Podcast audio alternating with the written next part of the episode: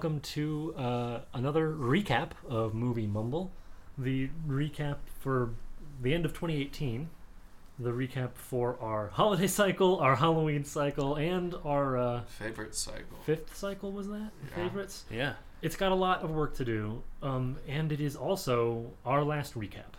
Last. Recap.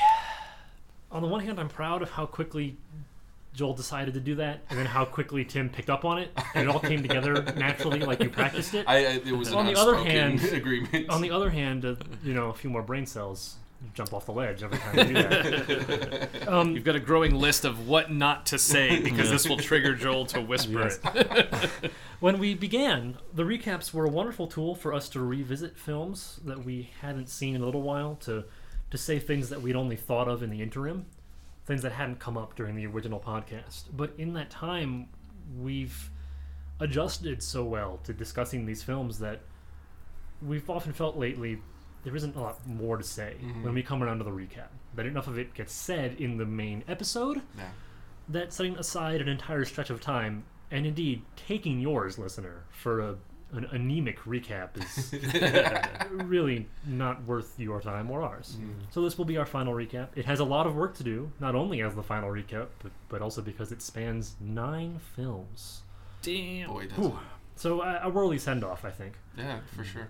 Uh, Those nine are our favorites. Joel picked Witness. I picked Witness. No, God, I am mixing up my Harrison Ford crime movies. My deepest apologies, sir. Fugitive. Joel picked Fugitive. I picked Blade Runner. Tim picked The Matrix. We're also going to cover our Halloween films. Um, Joe The Shining, Shining. the uh, Donnie Darko, and The Exorcist. Mm-hmm. Mine was the only one without a Lee, and the only one I remembered to say Leon. Yeah, Shining, Don- La Donnie Darko, Exorcist, um, and then of course our holiday films, which were Irving Berlin's White Christmas, and uh, A Christmas Story, Which was your choice. which was my choice. which you couldn't remember. I, And we uh, watched it most recently. Yeah, Well, no, I Eh, guess no, not. a Mickey's Christmas Carol Yeah. was our third one. So a lot of films to cover here. Uh, maybe a little more caffeine for Scott before we Or begin. more whiskey. Yeah, fair. We're both. Let them fight it out in our bodies. Yes, the alcohol version of a speedball, I like to say. Spiked coffee. Ah, Mm-hmm. Speedball. That forgotten Marvel character who becomes Penance. Oh, so badass. God, I love Penance. It's, I've been actually reading like old And um, uh, new new Warriors comics when he's still speedballing, Uh-huh. like you know, and it's so sad to be like, oh, I know what's gonna happen. It's like if you go back and rewatch Game of Thrones and you're like, Mm. oh, you poor Stark children. Spoilers. I mean, by this point, if you haven't watched it, you're not going Yeah. to. It's too late. It's too By late this for point, if you haven't watched it, you think you're better than everybody because you haven't watched it. So uh, Anyway, how how do we want to begin? Do we want to categorize these? Do you want to just take them as they come? I was thinking we could talk about them in order. I guess like we could Well, do Halloween. And Order then- we watched them is a little weird. That's true. yeah, let's do I- Halloween, then favorites, then Christmas, maybe.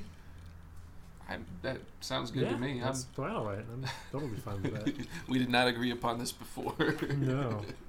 Careful planning and preparation is uh, something you will find on many, many professional popular culture websites all around the internet. not on this podcast. Not here. no. So I, I think s- a- following our Halloween cycle, I kind of went crazy with watching horror oh. movies, Oh, that's right. and I went mm-hmm. on a pretty pretty significant tear through maybe 20 25 films after that. God. And Yeah.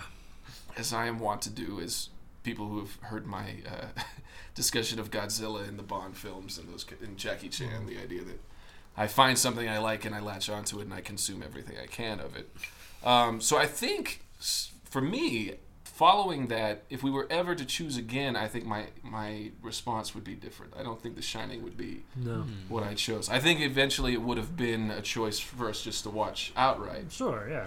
But I mean, I, I went through a tear. I watched um, Last House on the Left. I think we discussed that at one point. We I watched.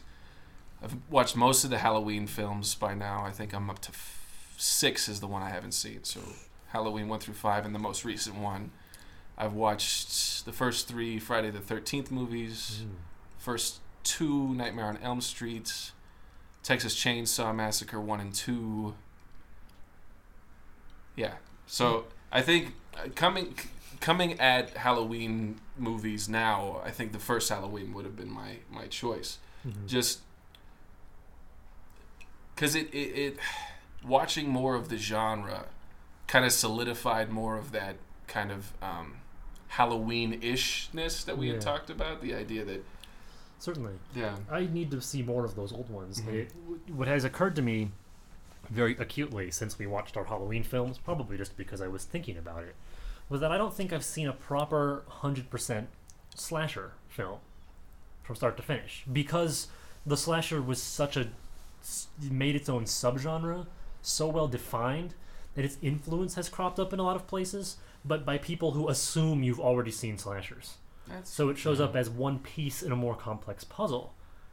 And I don't think I've ever actually just watched a film that from start to finish was I think the closest I've ever come was to Terminator. in the sense that it's this, you know, unstoppable thing that just keeps showing up again and again and again. That for other like the Terminator, that's one piece of the puzzle, sure. But there's action, there's a car chase, you know, there's Right. more going on. I've seen horror films that take their cue from slashers, but I don't think I've ever seen one just as is. The closest I came otherwise, arguably, could be It Follows, yeah but I did not enjoy that at all.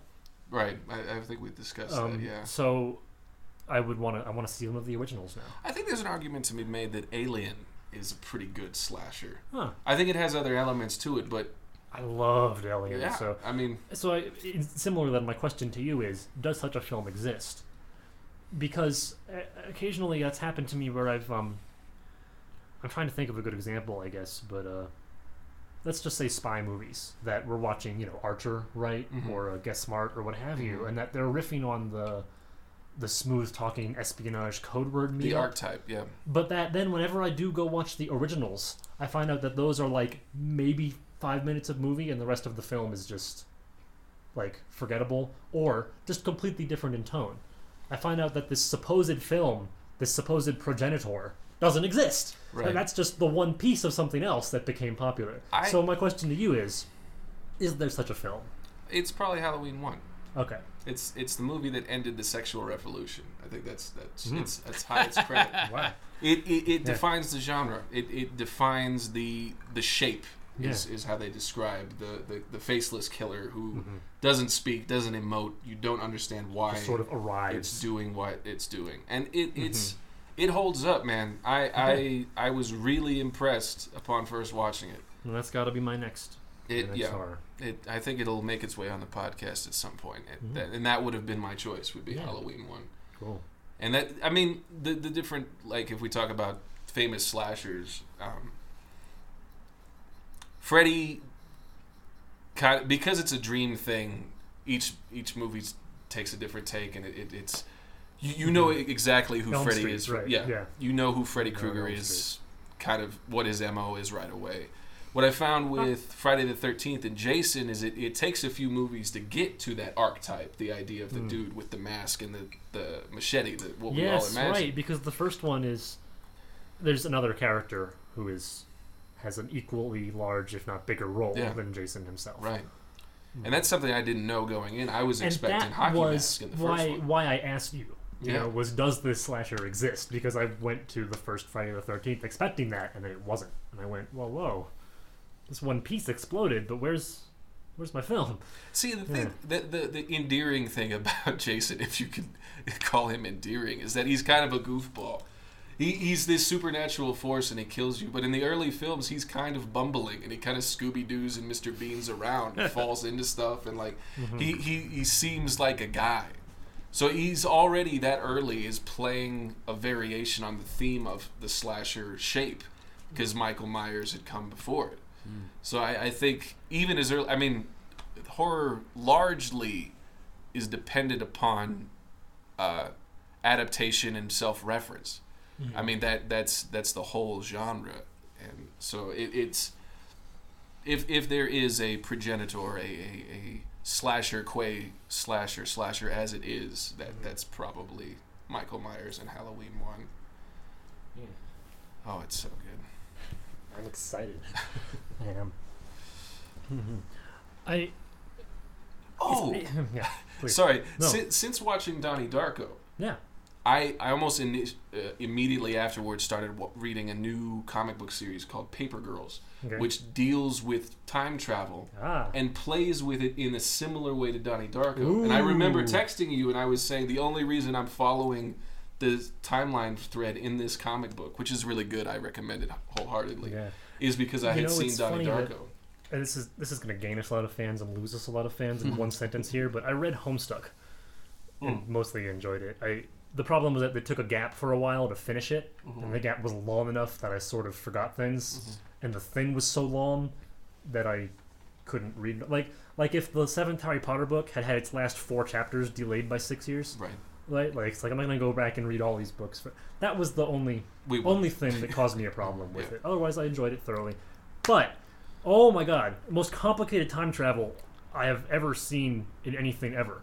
Nothing else has come even remotely close. Mhm. But once I had an explanation, it helped me understand everything else. I've watched films that confuse people, and I'm like, oh no, it makes perfect sense because Right. I've had the more complicated version. And I, I was glad to hear that Donnie Darko had done that for you. Yeah. That when it comes to time travel and fiction, the more you understand, the easier it becomes to understand, which is a dumb sentence, but uh, yeah, I just that, that was sort of that was satisfying to me that Donnie Darko had stuck enough and had been clear enough for you Mhm. that you were able to apply it. That's the thing, like time travel movies in particular are really interesting because one of the best time loops is Bill and Ted's Excellent Adventure. Mm-hmm. That time loop works and it's so perfectly crafted, Mhm. and you wouldn't expect it from this stoner bro film. Like it, Yeah. it's it's so tight and well constructed. Mhm. I mean, even Back to the Future has more gaps than that. Yeah.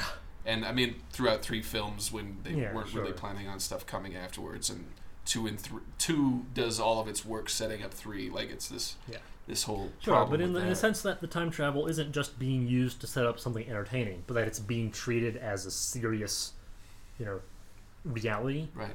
And and there are both kinds of film out there, and they're both great. Mm-hmm. Yeah, once you once you get one, it helps you get the others. So that was that was nice. Similar thing to we we've all seen Arrival now. Yes. Yes. Similar thing to that. The time in that is very Yeah. circular and satisfying, and so uh, is Yeah. Live Die Repeat. Um, Yeah. Edge of Tomorrow. Edge of Tomorrow. It's let's be real here. Its real name is Live Die Repeat. Well, I, I, I had trouble getting it on Blu-ray because they filed it under Live Die Repeat. Yeah, that was what they so- wanted the name to be, and I Mhm. forget why they changed it. I think it was something to do with a translation in one sense. language, like made live die repeat sort of socially uncomfortable, I see. or an issue with the censors, or who knows. I don't know whether that was real or not, but yeah, the point is they wanted it to be live die repeat and had to change it.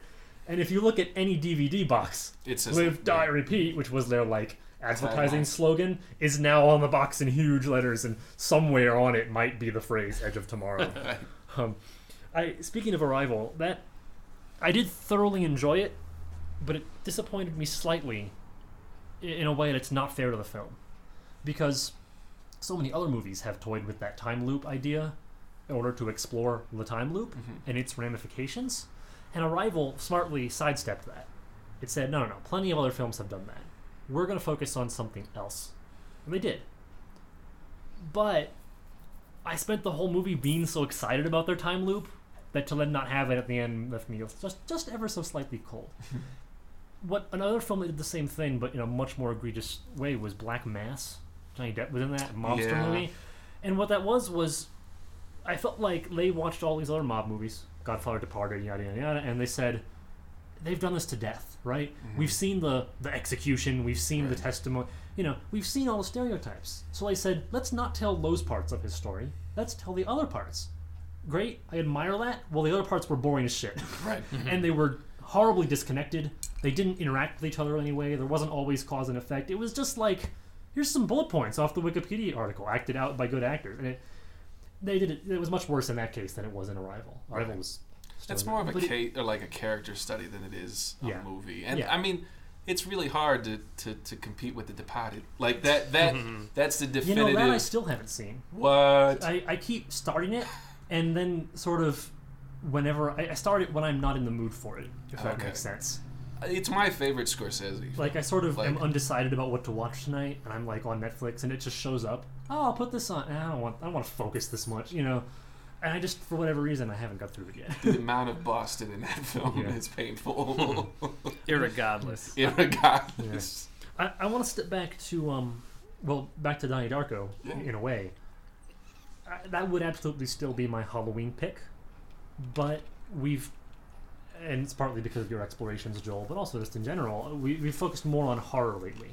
Mhm. My life too. I've just I've been reading about horror films and etc. But I would not change my pick because Donnie Darko is.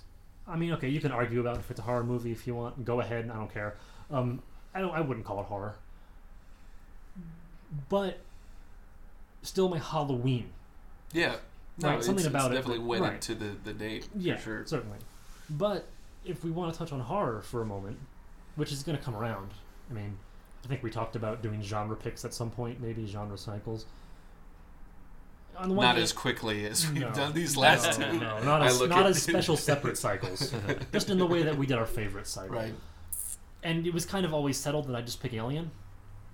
But now that I've just explored more and been reminded of other things, I'm thinking about a thriller called The Invitation.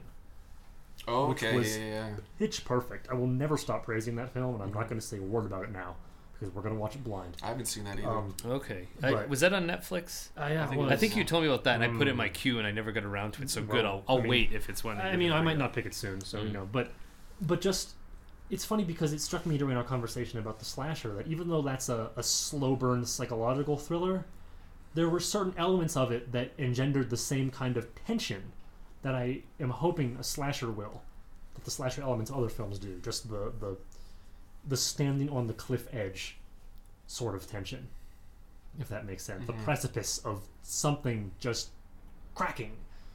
But that in a slasher, i- in, in the in, in the invitation, or even like Get Out was a similarly pitched, or The Witch.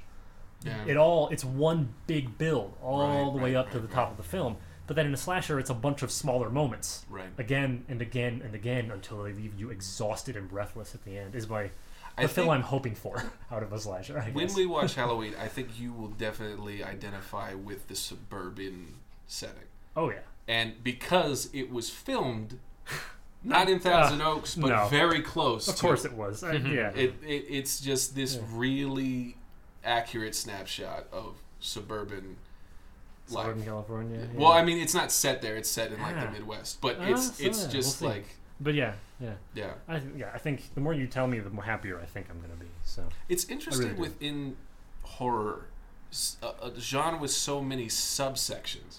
Mm-hmm. That there's certain things that I gravitate to, or you gravitate to, because you didn't like The Shining, and that's that's Yeah. fine. You're wrong, but it's fine. but that's like, fine. I'll take that criticism. and I'm I'm not a big fan of the possession or the the um, Exor- not the Exorcist, but um. Well, no, like The Exorcist is a good example of it. Just the idea of the child Right, because by we, talked about how much that eschewed your expectations.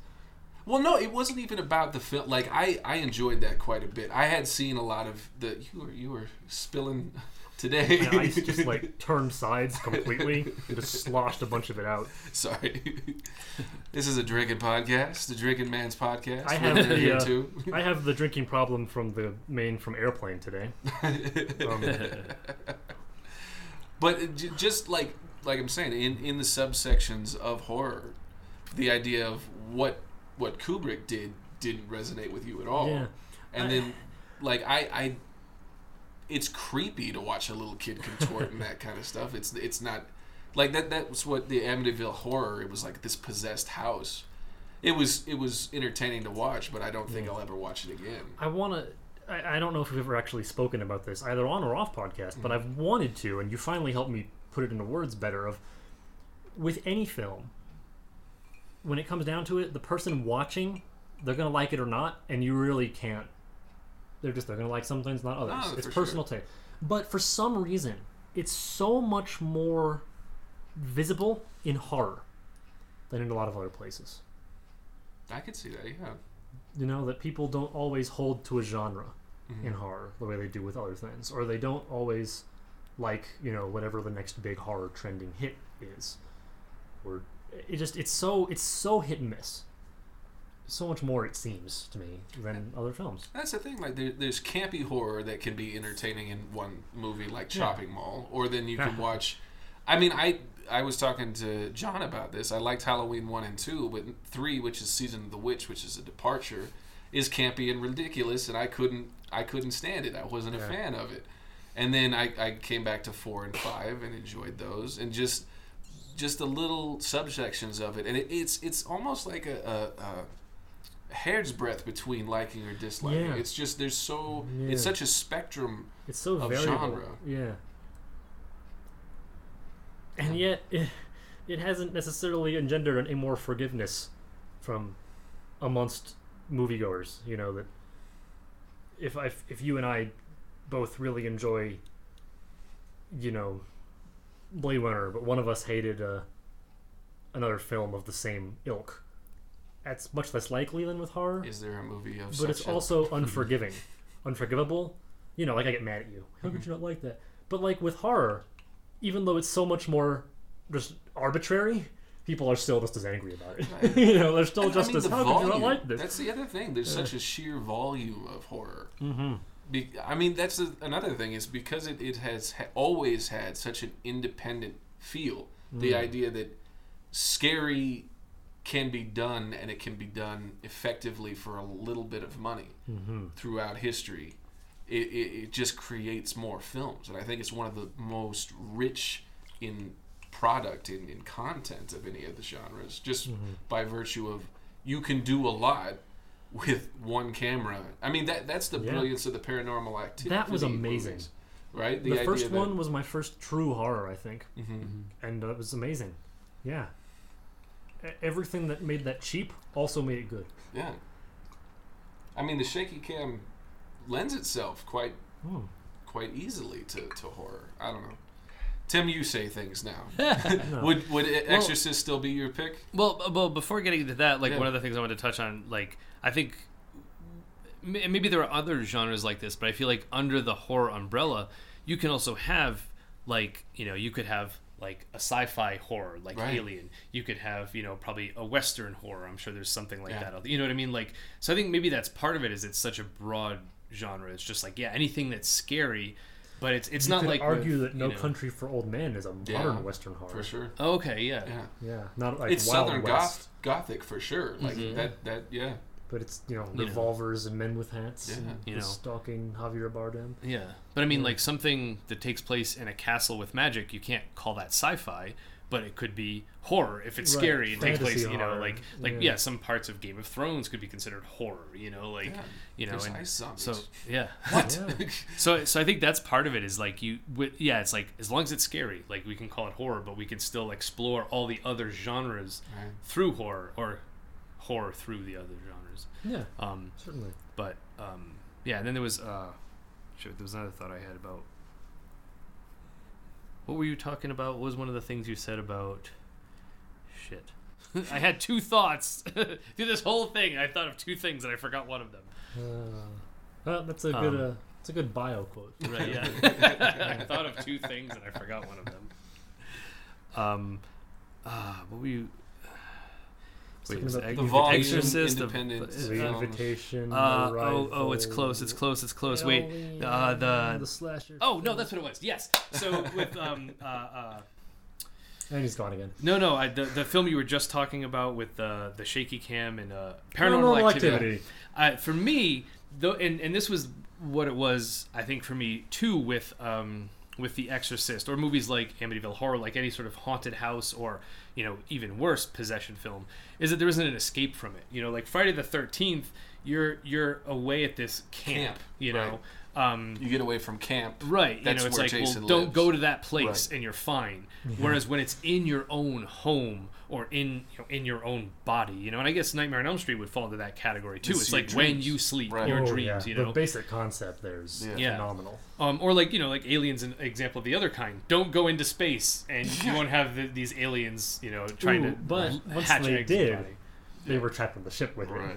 Right. Right. Became its own. He's yeah. saying like the, the distance Oh, dissonance no, I you know. can the Absolutely. Yeah. yeah. like like me personally, like Right. I I've never lived on a spaceship, so I can separate myself from that. But Mhm. but yeah, the idea um, especially Paranormal Activity, because the the main female character reminded me a lot of my ex, and it was just like, holy shit, like this is this is too close, this is too close right now.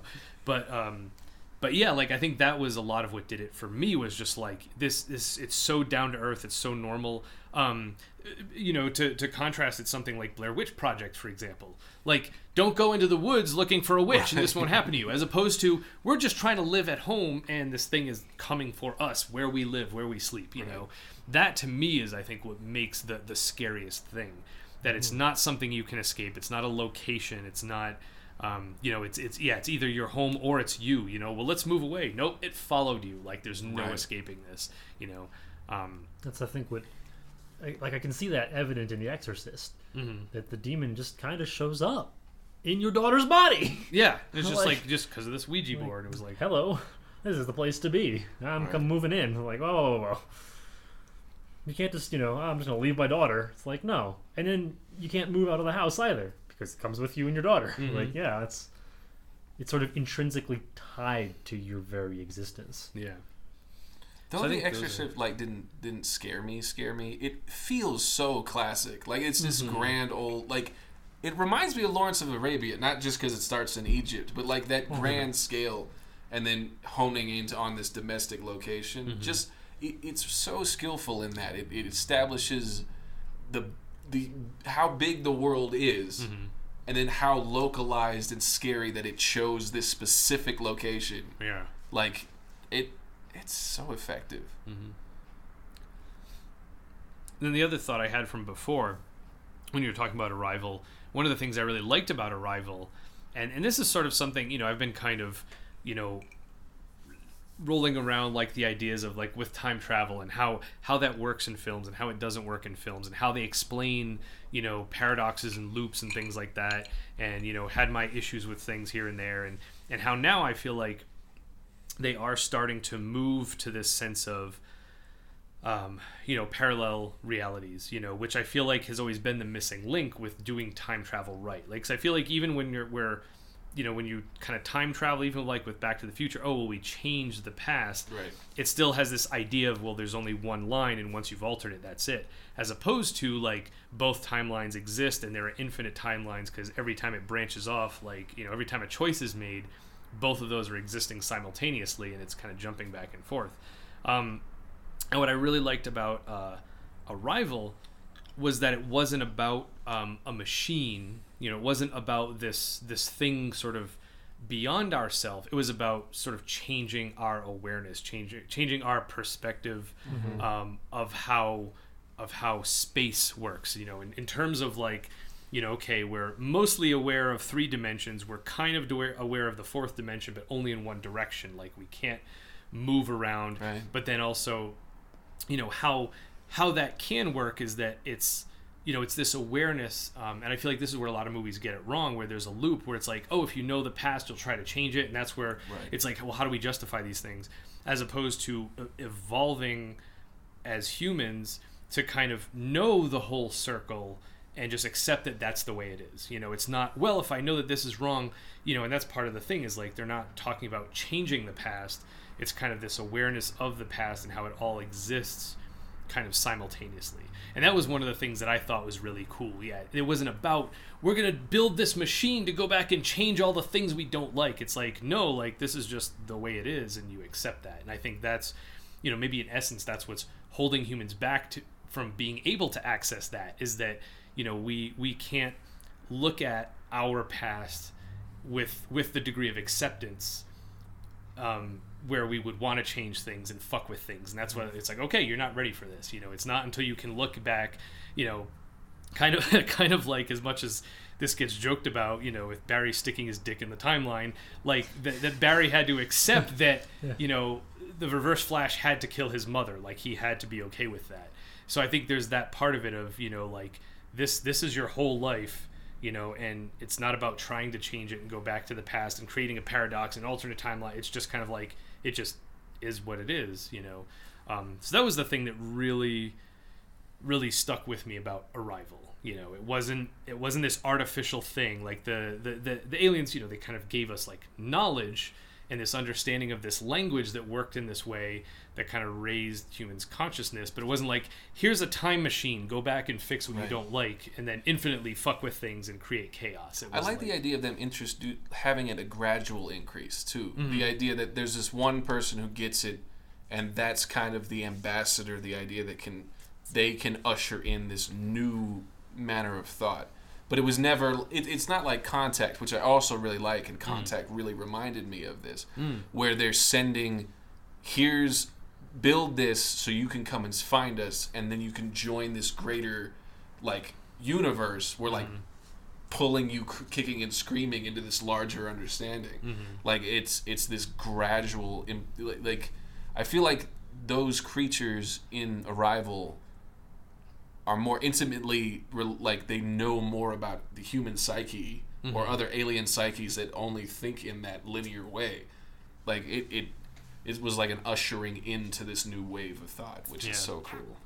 It was like the whole like it, it really reminded me on a um on a very basic level not like there were all these direct parallels but um you know the the, the that story like was it flatland or whatever and then Yeah. you know Yeah. and carl sagan kind of retells that story about you know if you're this three-dimensional being looking down on a two-dimensional world you know you can see their two-dimensional world but you're also outside of their field of experience and how they experience you as a two-dimensional slice Right. so it's like, yeah, of course, like this other thing to be like, yes, I get what it is to be your life form, and I can sort of quote unquote look down on your Right. awareness and your level of evolution, and you know.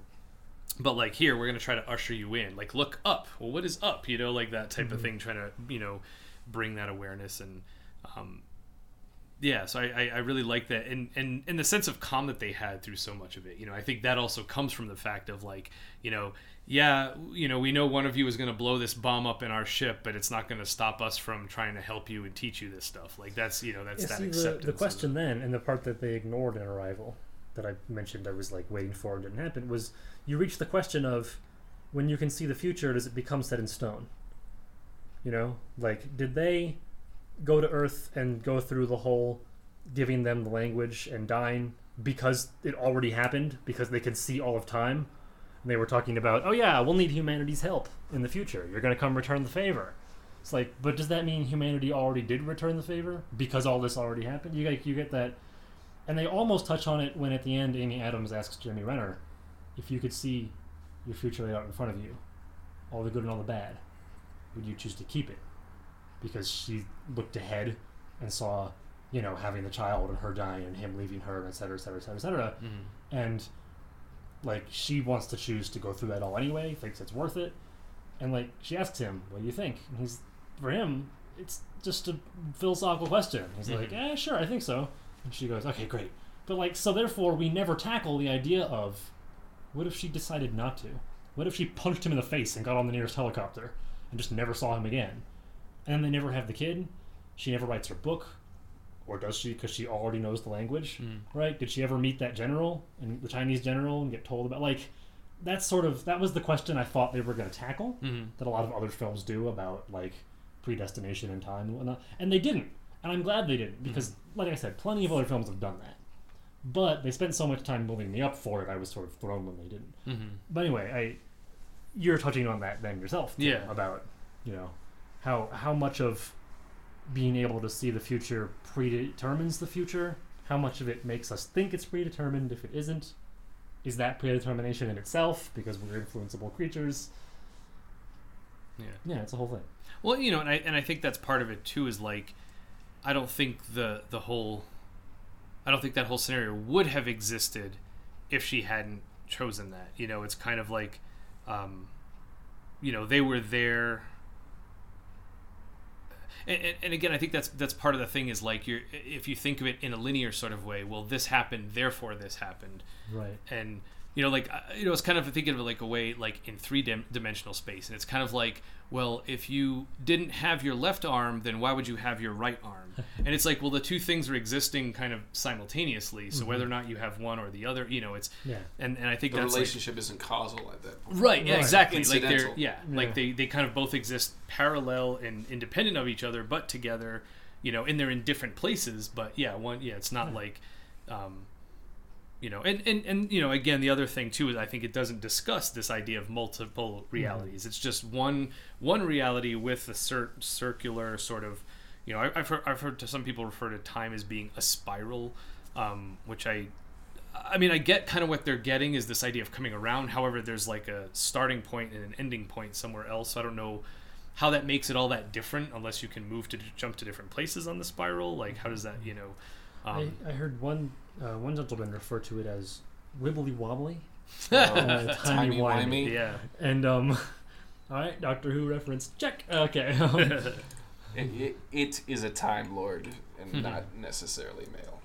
Just putting that out there. That's my woke Well, the- poke for the but yeah, it's um, Wibbly wobbly. I, I like that.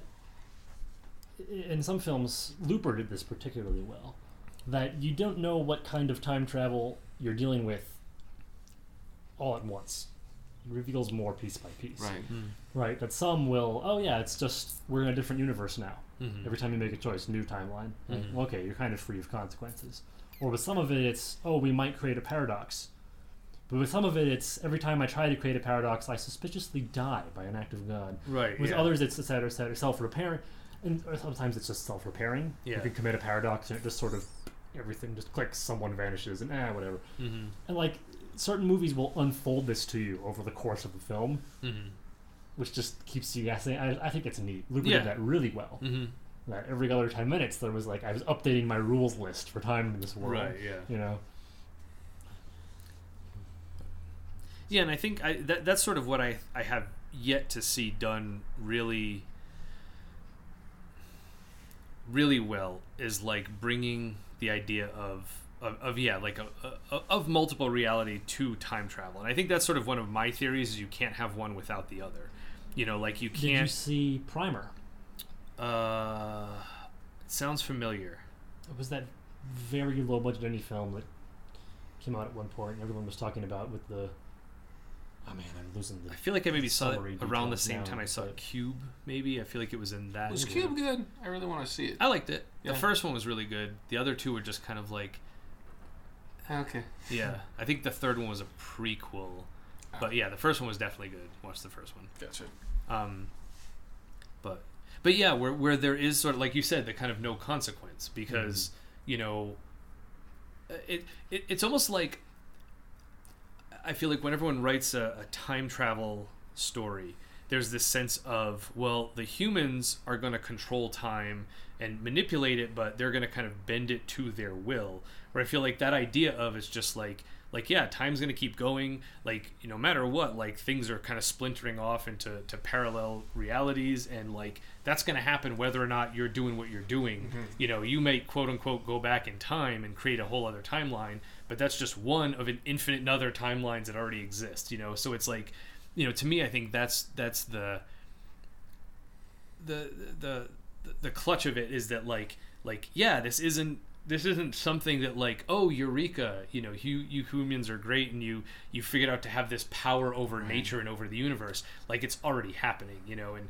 and you know and um yeah i feel like like there are things that have dealt with that like you know like i said like in flash most recently that's the stuff i've been watching that deals a lot with time travel and but i feel like it still does touch on changing things you know like that it overwrites and there's like oh look now this is the new thing that's that's real you know and and i think that's sort of the thing that they don't kind of deal enough with that it's not just about moving forward and backward it's moving side to side you know See, like, I feel like Rick and Morty does a good job of representing the idea of That's the true, yeah. nihilism of Mhm. that. The idea that Rick cares about things in quotation point, but with the knowledge that nothing matters. Because if nothing matters, then you hold the things that you care about all the more precious because the fuck else are you gonna do? Mhm. Like it's either really, really depressing or you find meaning or you create meaning with the right the mundanity of your infinitesimally important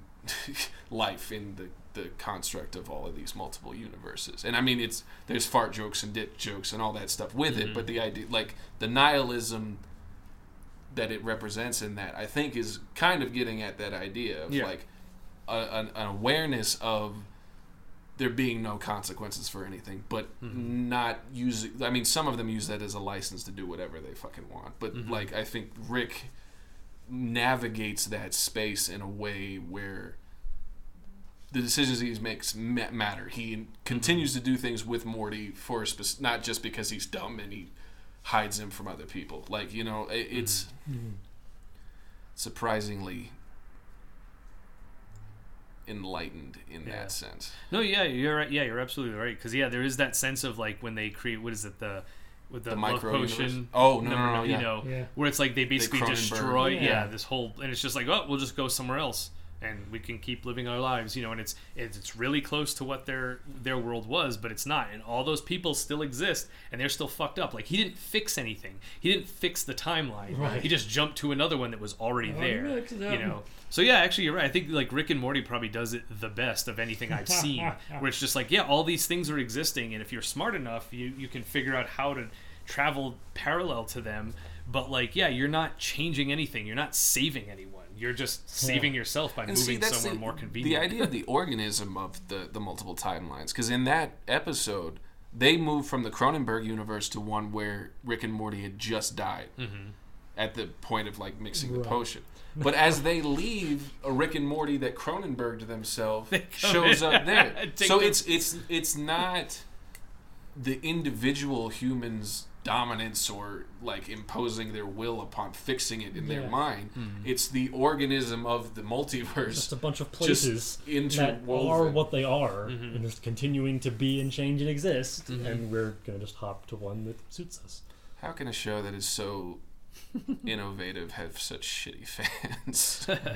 Because that's the thing. Like you take the idea of the nihilism of it and totally miss the point of like this is why it's enriching is because I was gonna no say, how can a show combine such intelligence and such like brain dead humor that's fair too and continue to be awesome? Yeah. Oh, everybody, the sun is coming up. Ah! It's just, like, uh, it just it, it manages to take both and works so well, Mm. like a chocolate and vanilla swirl soft serve ice cream cone.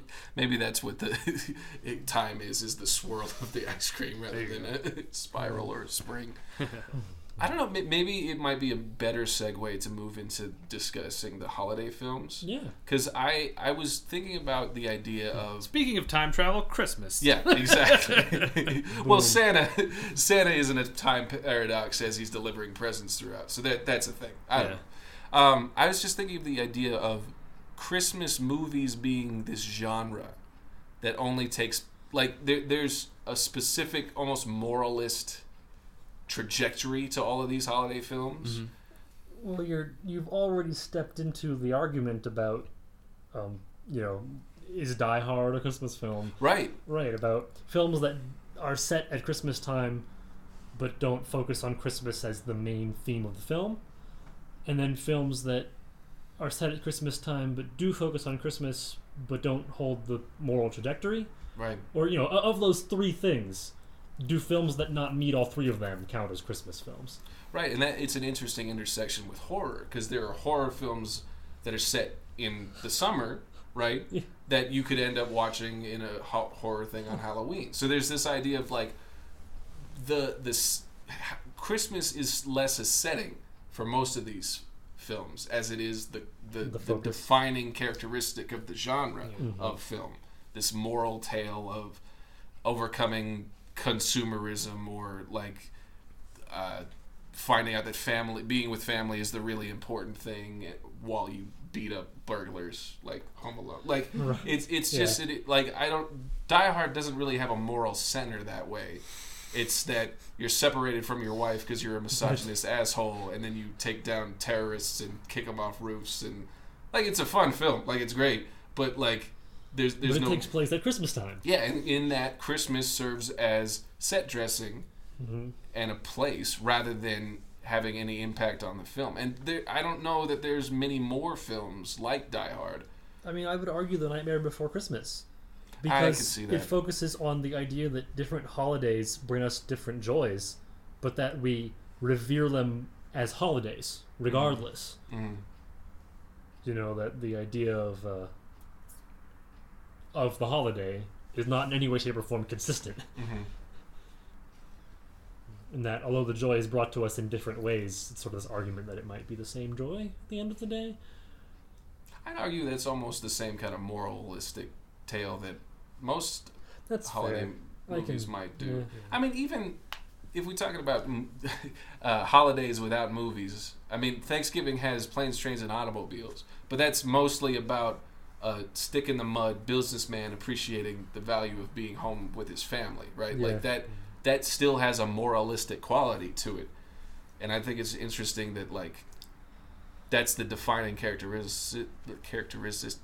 I can't say the word Characteristic? characteristic of the holiday film is this idea of something goes awry to make you reshape how you consider family or joy or the spirit of the season. Yeah, refocus, change perspective, Yeah. slow down, relax. And I don't know if that that starts with Christmas Carol or like because that's what it is, right? He's uh, yeah. he's a mm-hmm. miser. change your view. I will say what sort of I, I kept like remembering it as a Christmas movie and then realizing it wasn't. Meet the Family, Who's in the Meet prequel Family? to Meet the Fuckers, I think, or Meet the Meet Parents. the Parents. Parents, sure. The first one, yeah. Right, the first one of those. Does that Because take it- place at Christmas? No, I don't think Okay. so. I- No, I- I think they go It- there because it's it's, 'cause of a wedding, right? Yeah. Yeah, Right. but it has the same themes of like you're meeting the other family, and there are all sorts of mishaps, and you Uh-huh. refocus on what's important, and Right. like, but your wife still likes you even if you don't impress her parents, and Mhm. It was so, it felt so similar in its moral vibe. It's sort of the whole point of the film at the end that I kept sort of mistaking it for a Christmas film, Huh. which I guess makes it a film I should watch at Christmas time, but it has nothing to do with Christmas. But because it touched on the same sort of, you know, liking each other despite your differences, That idea of not changing to yeah. impress people, and yeah, the intersection of the in-laws, family, you know, the whole drill. That's the thing. Like Christmas would be a good catalyst for that film. Yeah. So would Thanksgiving. Any reason that Right. the family comes together. Right. But instead of attaching it to the holidays, they said, "Oh yeah, you know, one of her relatives is getting married." Right. It's interesting. I feel like Just Friends kind of falls in that sort of mid ground like that too, where it happens to be Christmas, but then again there is that sense of you know oh well you're you know learning to be okay with yourself and okay with the fact that you know she didn't have feelings for you but maybe now she has feelings for you. You know there is that kind of it, it, it is sort of an underlining thing that that learning a lesson you know becoming a better person. But it, yeah it's mostly on the surface just it happens to be christmas. Like there's a part where they like the uh, amy smart's father like is the one who i think is known for having his house decorated the most. And there's one part where i forget what exactly happens but uh, um, Ryan Reynolds' character somehow ends up tearing down like all the direct, all the decorations, you know, and it's just big, sort of yeah, that sort of slapsticky mishap kind of thing. Um, but but yeah, there is there is a lesson to it, so you could kind of say, oh well, yeah, the lesson's about Christmas, but it's but that's something that could take place at any other time. It doesn't have to be Christmas. I would even argue, in similar to Meet the Parents, uh, "I Love You, Man" sort of fits a theme. Yeah. That if the if the typical theme is the person who's too focused on their career and like learns to have a friend or have a life, in this case, the guy is too focused on his wife and learns to have a friend and build a life. Mhm. And what's he learns what's important, Right. you know, refocuses. Yeah. Even though it has nothing to do with Christmas or with careerism, Mm-hmm. it's uh, it, it fits the same moral moral path, Yeah. moral moral journey of the film. Mm-hmm. It's also And- interesting to think of the idea. Sorry, just that Please. holiday films lend themselves to slapstick. You know, like because it's it's always ice, right? Or you're in the attic, like in Yeah. On the Christmas ladder. Vacation, on the Yeah. ladder. Yeah. Like there's all these, vacation, right? Like there's all of the. I haven't thought of that film in a while. Why didn't we pick that? That would have been a great one. I don't too. know. Why I- didn't y'all pick that? I am. To- I have That no would've been a guilt here. No, Christmas for story sure. all the No, way. that's all right. Why Well, I of thinking- you pick that? But that's the thing. Like it has this idea of like it's built in. Like all of the elements from a movie are within the setting of Christmas. Like you have awkward situations because you're Yeah. with your parents or you're with their parents. Yeah. Then you have this element outside of cold and slippery and the like you're fighting against that and that could be funny. Yeah. Like it, it's it's an interesting set dressing.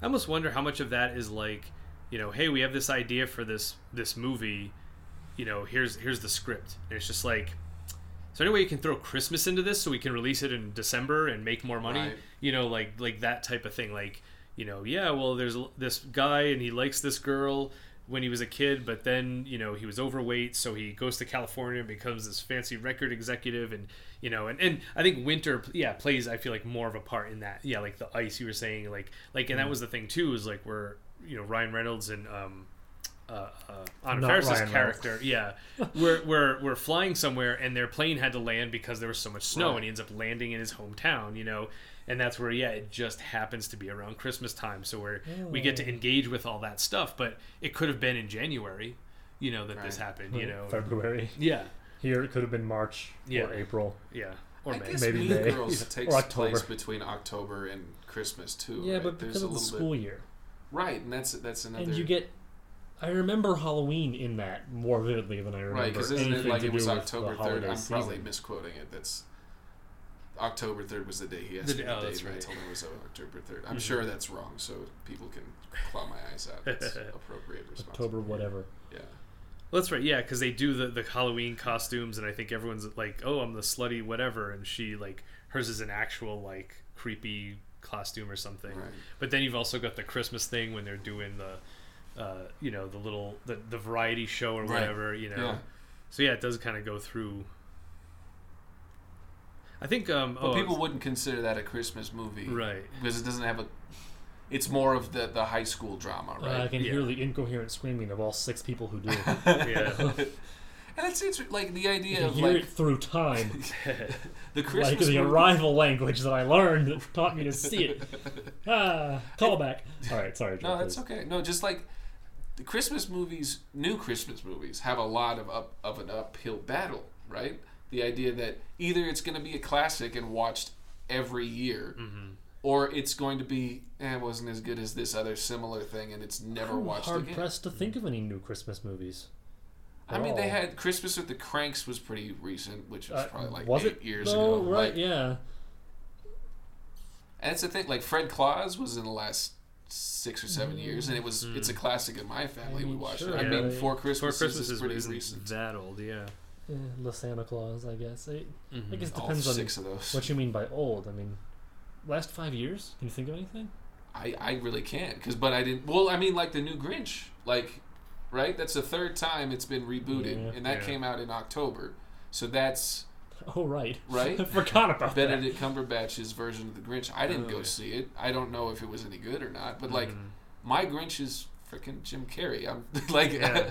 that's the one I grew up watching I, I like I'd like to see the new one but like it, that's that's the conversation it's like Yeah. "Ah, it was too early to see it. It didn't feel like Christmas, and now it will red box some other time. Like I don't know. Yeah. It, it's it's such an interesting, specific genre that's a like made or broken as soon as it comes out. Like Mhm. it, it's it's and there's stuff like like Sleeper like for Christmases for you guys. You Mhm. guys didn't see that in the theater or anything. Right. Like somebody just like, hey, we should see if this is any good, and then Yeah. that became the thing. Same thing with Fred Claus. For us, we didn't see it in the theater. We were like, Vince Vaughn's funny. Let's watch that. Like, yeah. so I, I it's it's such an interesting genre that's very specific and very similar. But yeah, it's it's very different from horror. Hmm. There's not a whole lot of subsets of it. Be great to have a whole lot of things set at Christmas that have nothing to do with Christmas. Yeah. Well, the, the other one I was thinking of too, and this is I think more in the Die Hard category, is Gremlins, where Oh, I think part of where Christmas comes into play there is the idea of like this is your Christmas present. was the you know? Gremlin. Yeah. Well, the Mogwai. I'm having haven't trouble seen it, thinking so of. I'm sorry. You son of a bitch. I'm sorry. But but yeah, like there isn't much. Well, and the other thing I thought of too, like what I was saying about like you know, did the ad execs say like let's add Christmas into this? Like there's the part where the the climax of the scene takes place in like a department store. right. and you know at one point gizmo's driving the, the little pink barbie corvette around you know so there's a bunch of stuff with like toys where Right. they're to- they're interacting with all these toys and it's like holy shit was that a way to be like hey kids tell your mom you want the pink barbie corvette that you saw in gremlins you know like Right. like how much of the, the were their sponsors saying yeah let's throw all this stuff into this movie so that around christmas time we can make people buy all this shit you know Oh, now I'm thinking about Jingle All the Way. Yeah. Turbo Man. What a movie that was. I just remembered- Sinbad is in that movie. Oh, I just remembered Bad Santa. yeah. Ugh. It was an There's a sequel too. I haven't seen that. They've had two of them. Yeah. That's the thing. Like it, it's always it always seems like a gimmick thing. It's almost like the Christmas album, right? These are all the mm-hmm. same songs. Right. There hasn't been a new one in a while. Oh, yeah. God. Like, but you, you hear okay now Bieber's doing one. Now mm. 2 Chainz has a Christmas Oh, album. I God. I listen to that on on repeat. But like it, it always seems like this this gimmicky thing. It's like it's it's quick dirty money, quick easy money. Like Yeah. okay, this is something to do with the holidays. We'll go and see it. I don't know. When it was Star Wars, I guess I could have gone the Star Wars route since they released them around Christmas. That That's was yeah. was a cool combination of things. I don't know. It, it's such an interesting season that spawns interesting, strange films. Yeah. Well, you know, and I think that's why, kind of like we were discussing back when, when you know, Scott, when you were picking your hol- your Halloween movie, you know, it's like I, I- I don't think we have to put rules on it of what is or what Right. isn't. Like We have- Donnie Darko, it's it's centered around Halloween, takes place there. Like, Yeah, sure, that we kid doesn't a much have to be horror. more you know? interesting discussion about what constitutes a Halloween film. Right. With what constitutes a Christmas movie was Or hol- holiday movie. Sure. Yeah. they watching- turned into Christmas movies. Right. No, for yeah, sure. well, just because that was our experience. Right, you know, but like- but like we didn't have that same discussion because it was just there was no doubt in our minds. Right. And I mean, the one that would have been on the cusp would have been Die Hard, and nobody would have argued with Yeah. Die Hard because Well, and, and that's the thing. Like, I, I feel like this I've had this Yeah. discussion with people where it's like, you know, like Die Hard isn't one of the Christmas movies I watch, but I'm also not the type of person where I would argue against it. Like, Right. let them fucking have it. If you know, it's like I, I don't.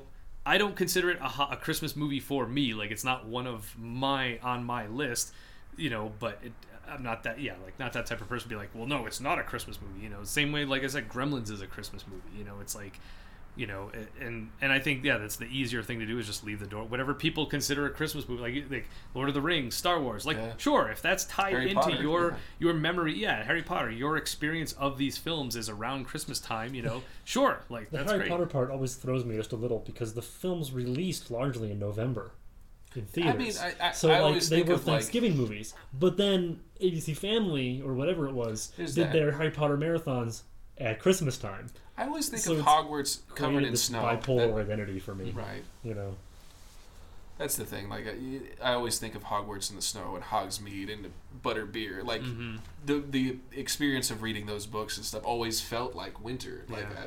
winter in London, which is fucking cold. Well, and I think that's one of the things that I kind of realized a while ago too, when I started trying to extend like the the, the sort of Christmas holiday season past December 25th. You know, mm-hmm. like because like when it's cold and shitty out, these are the little things we cling to that make us feel warm and fuzzy inside.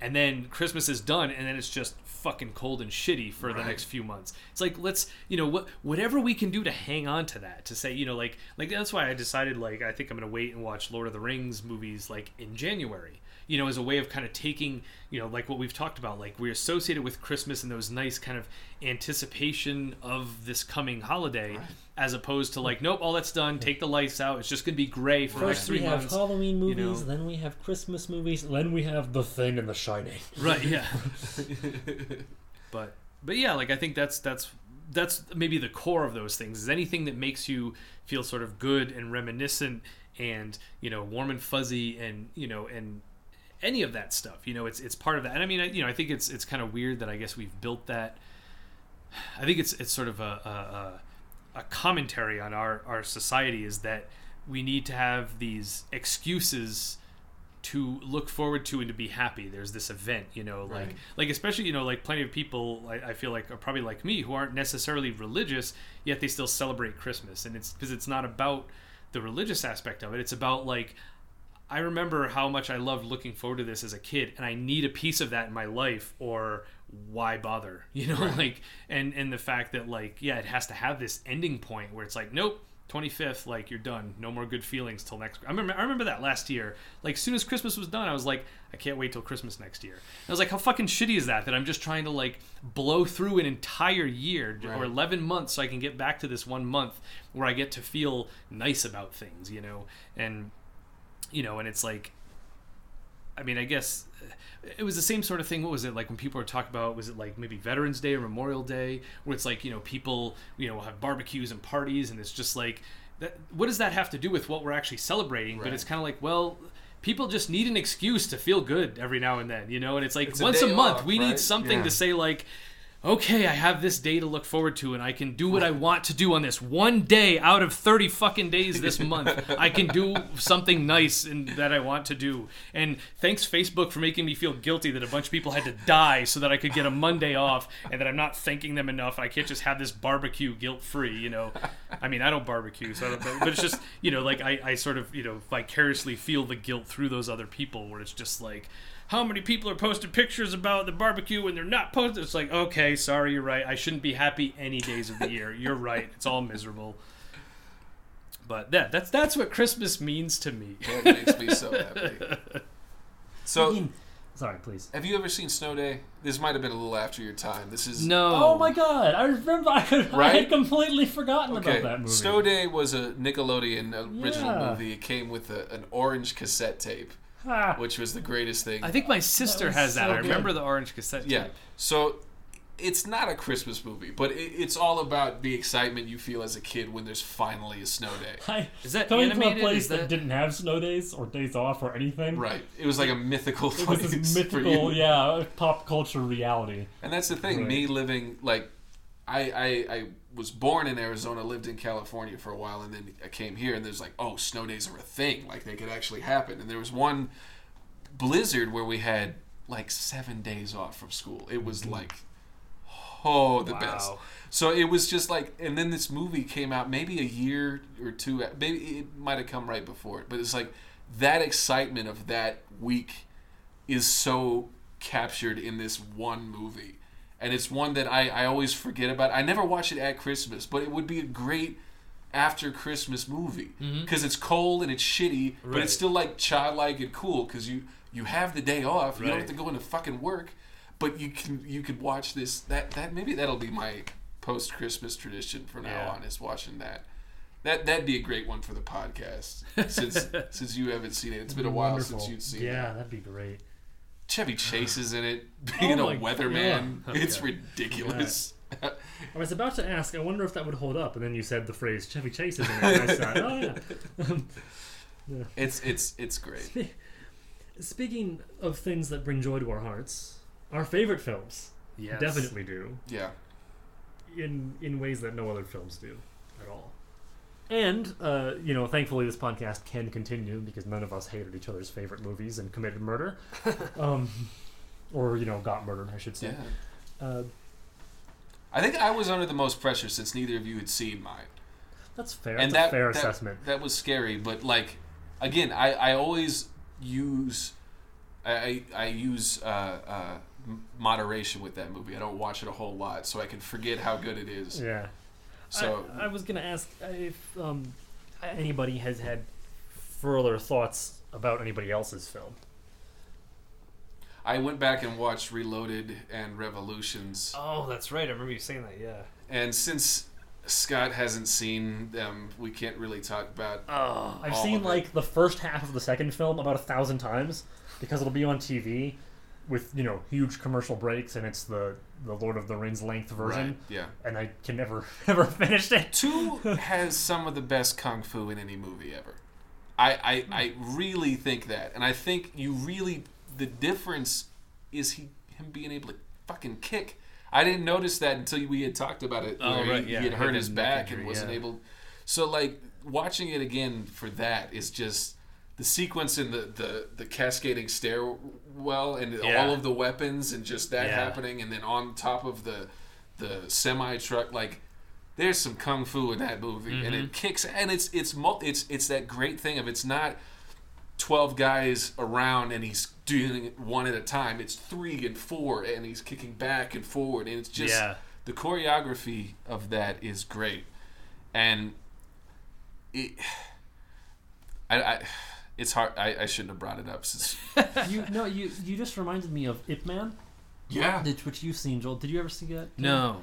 it's on There's- Netflix Yeah. Oh God, watch it. it's it's We worth a should. watch for sure But I, there's a section in that where he fights ten men at once, and the first chunk of that fight is oh they all come at him one at a time. Right. And when I'm showing people the film, they always go oh yeah sure one at a time. And then there's the moment that happens where he's no longer fighting one at a time. You know, he's he's doing more than that. I'm not going to say anything, Tim, because you just need to go see Yeah, it. yeah. yeah. And everyone just goes, "Oh, you know that." Yeah, I just that without knowing what you're talking about from the Matrix. Yeah, I can feel your excitement, Mhm. and, and I can liken it to something I've seen. So you're you're getting me all riled up here. Yeah. I still have problems with the end of three. I, I it just it's such a band aid fix, and I don't like. I really want to talk to you about it. I really do. This Yeah. might not have to be a, a Joel and Tim special, Right. Episode. but like it, it, it's yeah, if you guys do that, you can you can whisper as much as you want. yeah. it'll just we'll be just a whisper exclusive. like that. whisper. Exclusive. Yes. Yeah. Well, got you. Was, Yeah. that was weird. I had to. I couldn't not. I no couldn't words let left that me go. to say. That time it came from both mics. Joel wasn't gonna start it. And I, I just like I can't let this go. The joke needs to happen. See, now you know how I feel. It- it- it's but it's such an interesting world, and two does a great job of saying you know ghosts, you know werewolves, you know Yeah. vampires. Those are all constructs of the Matrix. Mm-hmm. That's awesome. It opens up this world, and it's Yeah. so interesting. And we don't. I, that's the stuff I re when they they're they're doing more stuff. I don't know what it's Oh, gonna. that is Well, something. and, that's the yeah. no, go ahead, Tim. Well, no, I was just saying, like, like with Star Wars and Harry Potter, like they open this door for all this really great like fan fiction, Right. you know, and just to be like, yeah, Yes. like this, you, you here's Yes. this world that we're laying out for you, like, please Yes. play in our sandbox, That and like, is I feel like no something really that in- bothers me about almost everything I have ever watched. Mm-hmm. Is they set up this amazing world and then just show you the big world-ending parts of it. And Right. uh, you know, for one reason or another, we never get more. Right? I we watched the Skycrawlers, Mm-hmm. and the whole thing was the the one character and his you know journey to discovering what he is and what it can mean to have a life of that kind. Great. I I would love to just see a TV series of that with an airfield and a bunch of pilots and just see the war. Right. Several battles, the stuff they talk about in the mean. Don't I don't need I don't need some overarching plot about that that is, impacts the entire war effort or the end of the world. You know, I don't need uh, necessarily need Luke and his face off with the Emperor. Just go show me what some dudes are doing in Star mm-hmm. Wars world. Yeah. I just want to see. I mm-hmm. want to be here. I want to live in this place. And in order to do that, to experience it, to feel it, we don't need to see the special parts. Mm-hmm. We need to see the not mundane, but the the typical parts. Mm-hmm. You know, Sword Art Online was was and for plenty of reasons was awful about that. Was it's a an anime of virtual reality trapped in the game, dying in Right, the game, right. Yeah, in you're real life about that, thing. yeah. But right, it it, it introduces the the setup, which is great. It jumps ahead a bit to some important developments with the main characters, and then it jumps ahead again to what is more than half the episodes of that first season, which are just the long, full range of the end of the story. I drew that. They were in there for more than two years. I want to just watch these people quest and clear a floor. Like I want to be here, you know, experience this world. That was something that was great about the the, the uh, marketing leading up to Blade Runner's sequel Mm. because they had those short anime Yeah. portions and they showed us these little I mean slice of life kind of gets a bad rap as a Yeah. descriptor of things Mm-hmm. but the idea of the people in this world interact and that's that's the stuff Going about about world building yeah. that I always enjoyed when I wrote stuff Mm. is like this is how they talk and they talk this way and it's matter of fact they're not over explaining it it's just you're in the world because they're just acting like they normally would Mm-hmm. there's not these huge stakes it's not world ending they're not the chosen one all the time This is what it's like to be here, right to exist in this place. and that that's those worlds that are so rich and so interesting like tolkien's world or Mm-hmm. blade runner's world or the matrix is like those are the great s- you feel that it's populated you feel like there are these other stories So, like, instead Yeah. of watching The Lord of the Rings, I want to just sit and listen to to Elrond and his council talk politics for three days. Right. Right. like, Yeah. I want to know about the trade Yeah. regulations of the, the dwarves in that realm. Right. Like the idea that they didn't know the Mor- Mines of Moria had fallen again. Like the idea that they sent an expedition. Like, how are they trading? What do they need from humans? What do they need from hobbits? How are hobbits so. I mean, there are answers to these things because Tolkien was really, really. Sure, but we don't get to see them on screen. Right. And Those aren't the to. stories that are told. And that, that's. That's what I loved so much about uh, Fury Road. Yeah. That it felt like another adventure for Max, but not like a cool adventure. Just the next place this wanderer has ended up. Yeah. the next people he has impacted. That's a good one. You know, even Alien, just the first chunk of that film is just life in They're- a day in the life of a Space, space trucker. trucker. Yeah. Yep, and that's why when it all starts to fall apart in the later sections, it really hits Yeah. because we're there, we're living it. Well, the, and, and they had like the Matrix Online that came after the movie, Yeah. and you know uh, to to not spoil the ending since Scott hasn't seen it, but I remember seeing an advertisement for it, and there's this line of dialogue that basically sets the stage for like what happened after you know part three and what this is about. That was just like, oh man, like it was just you know like yeah i want to know about this but i never at that point i wasn't into online gaming so i never played it and i think not enough people were interested and it kind of collapsed but Right. but I also feel like with with the Wachowskis, like they told the story they wanted to tell.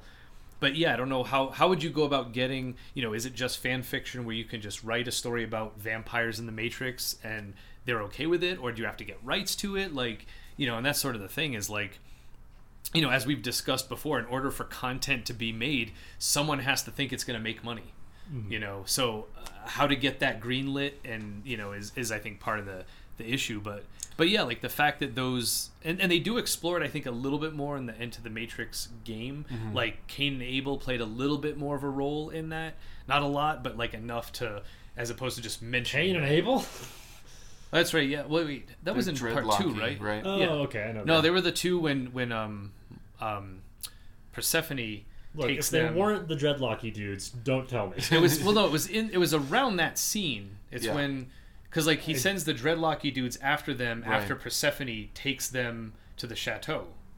sure. You will remember Persephone's neckline. Yeah, she's the the she betrays the dude. The Right. French French dude. dude. The wife. Yeah. Right. So it's when she goes into the room and there's the two guys in there and she shoots one of them in the head. And Oh, she's okay, like, yeah, yeah. "Go, go, tell my husband what I've done." And the other guy runs off and then comes back with them.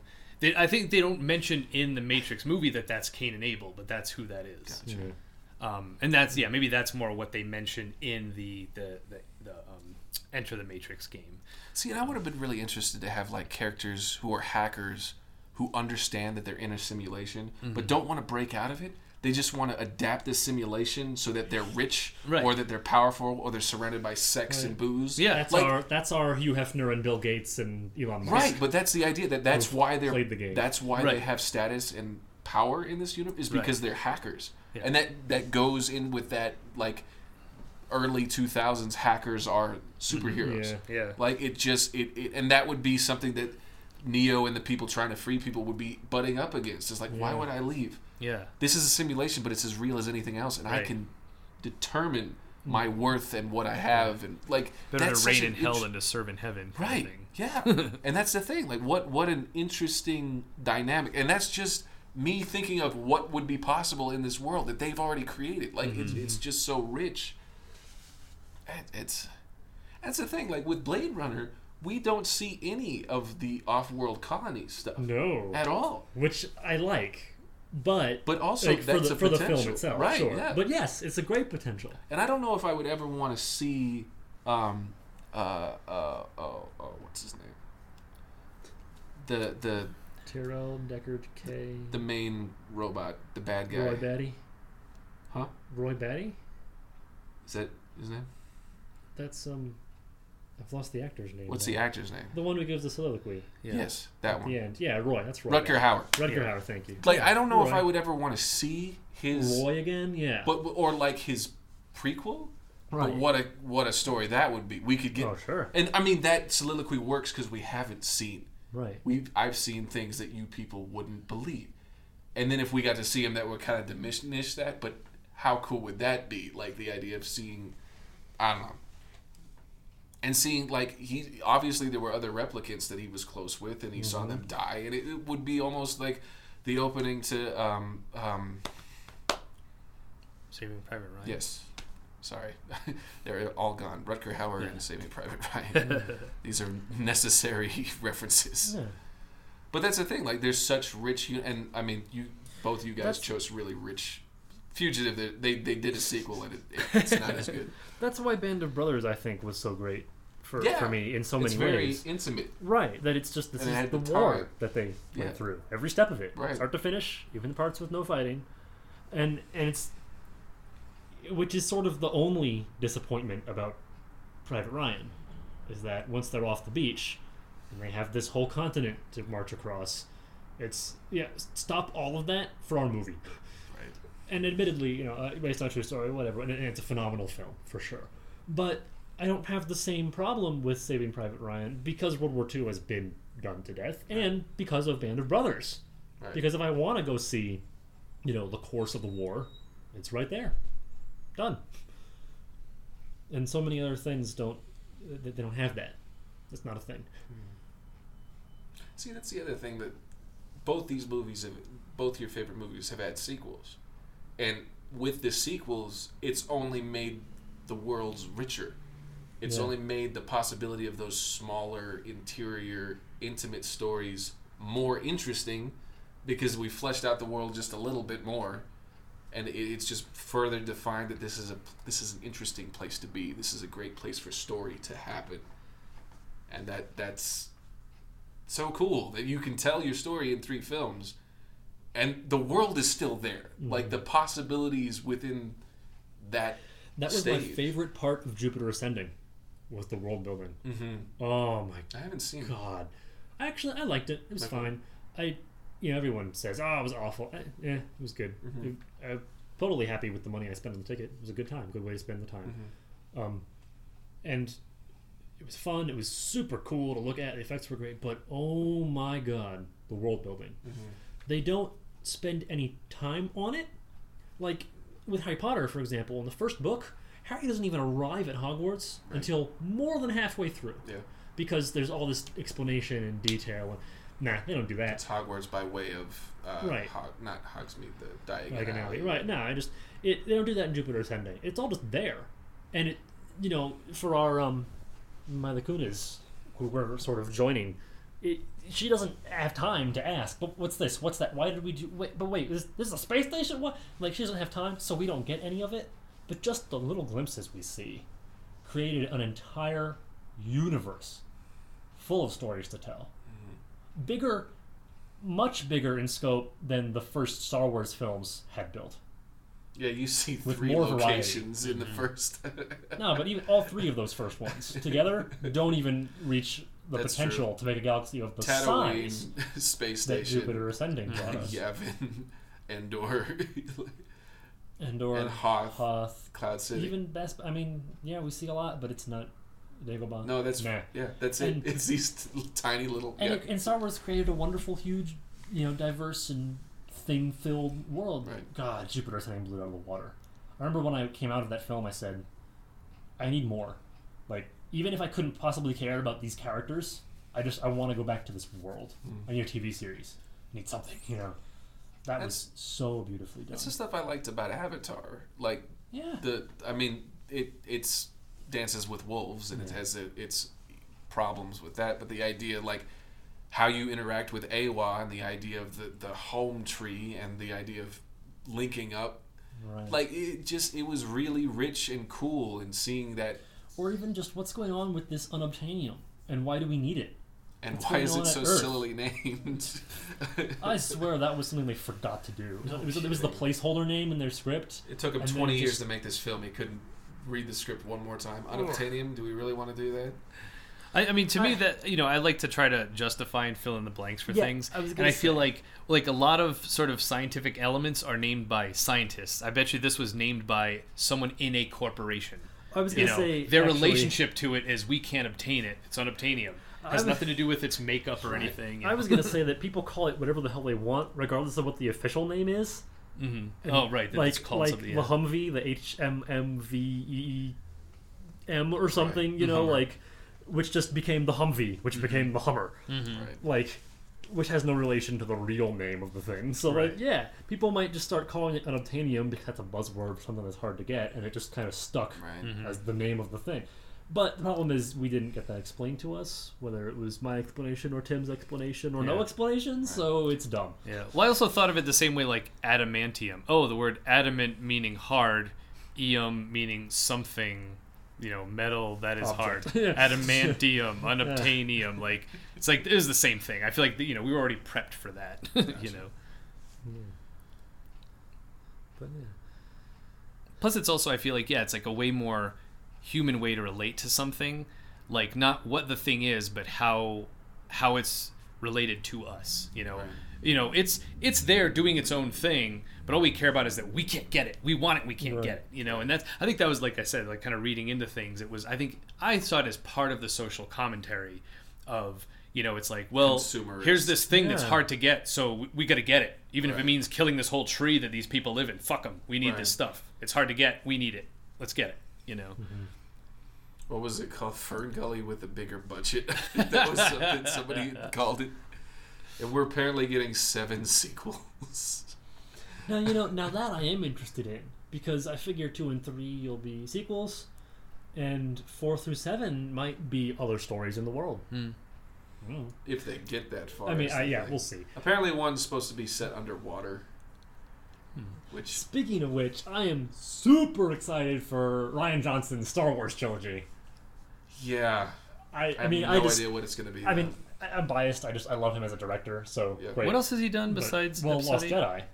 Yeah, Besides. Oh besides. no, right. Um, I'm drawing a blank, and Did he my do phone is not on me, I thought he so did I can't Looper. IMDb. Oh, I think he did.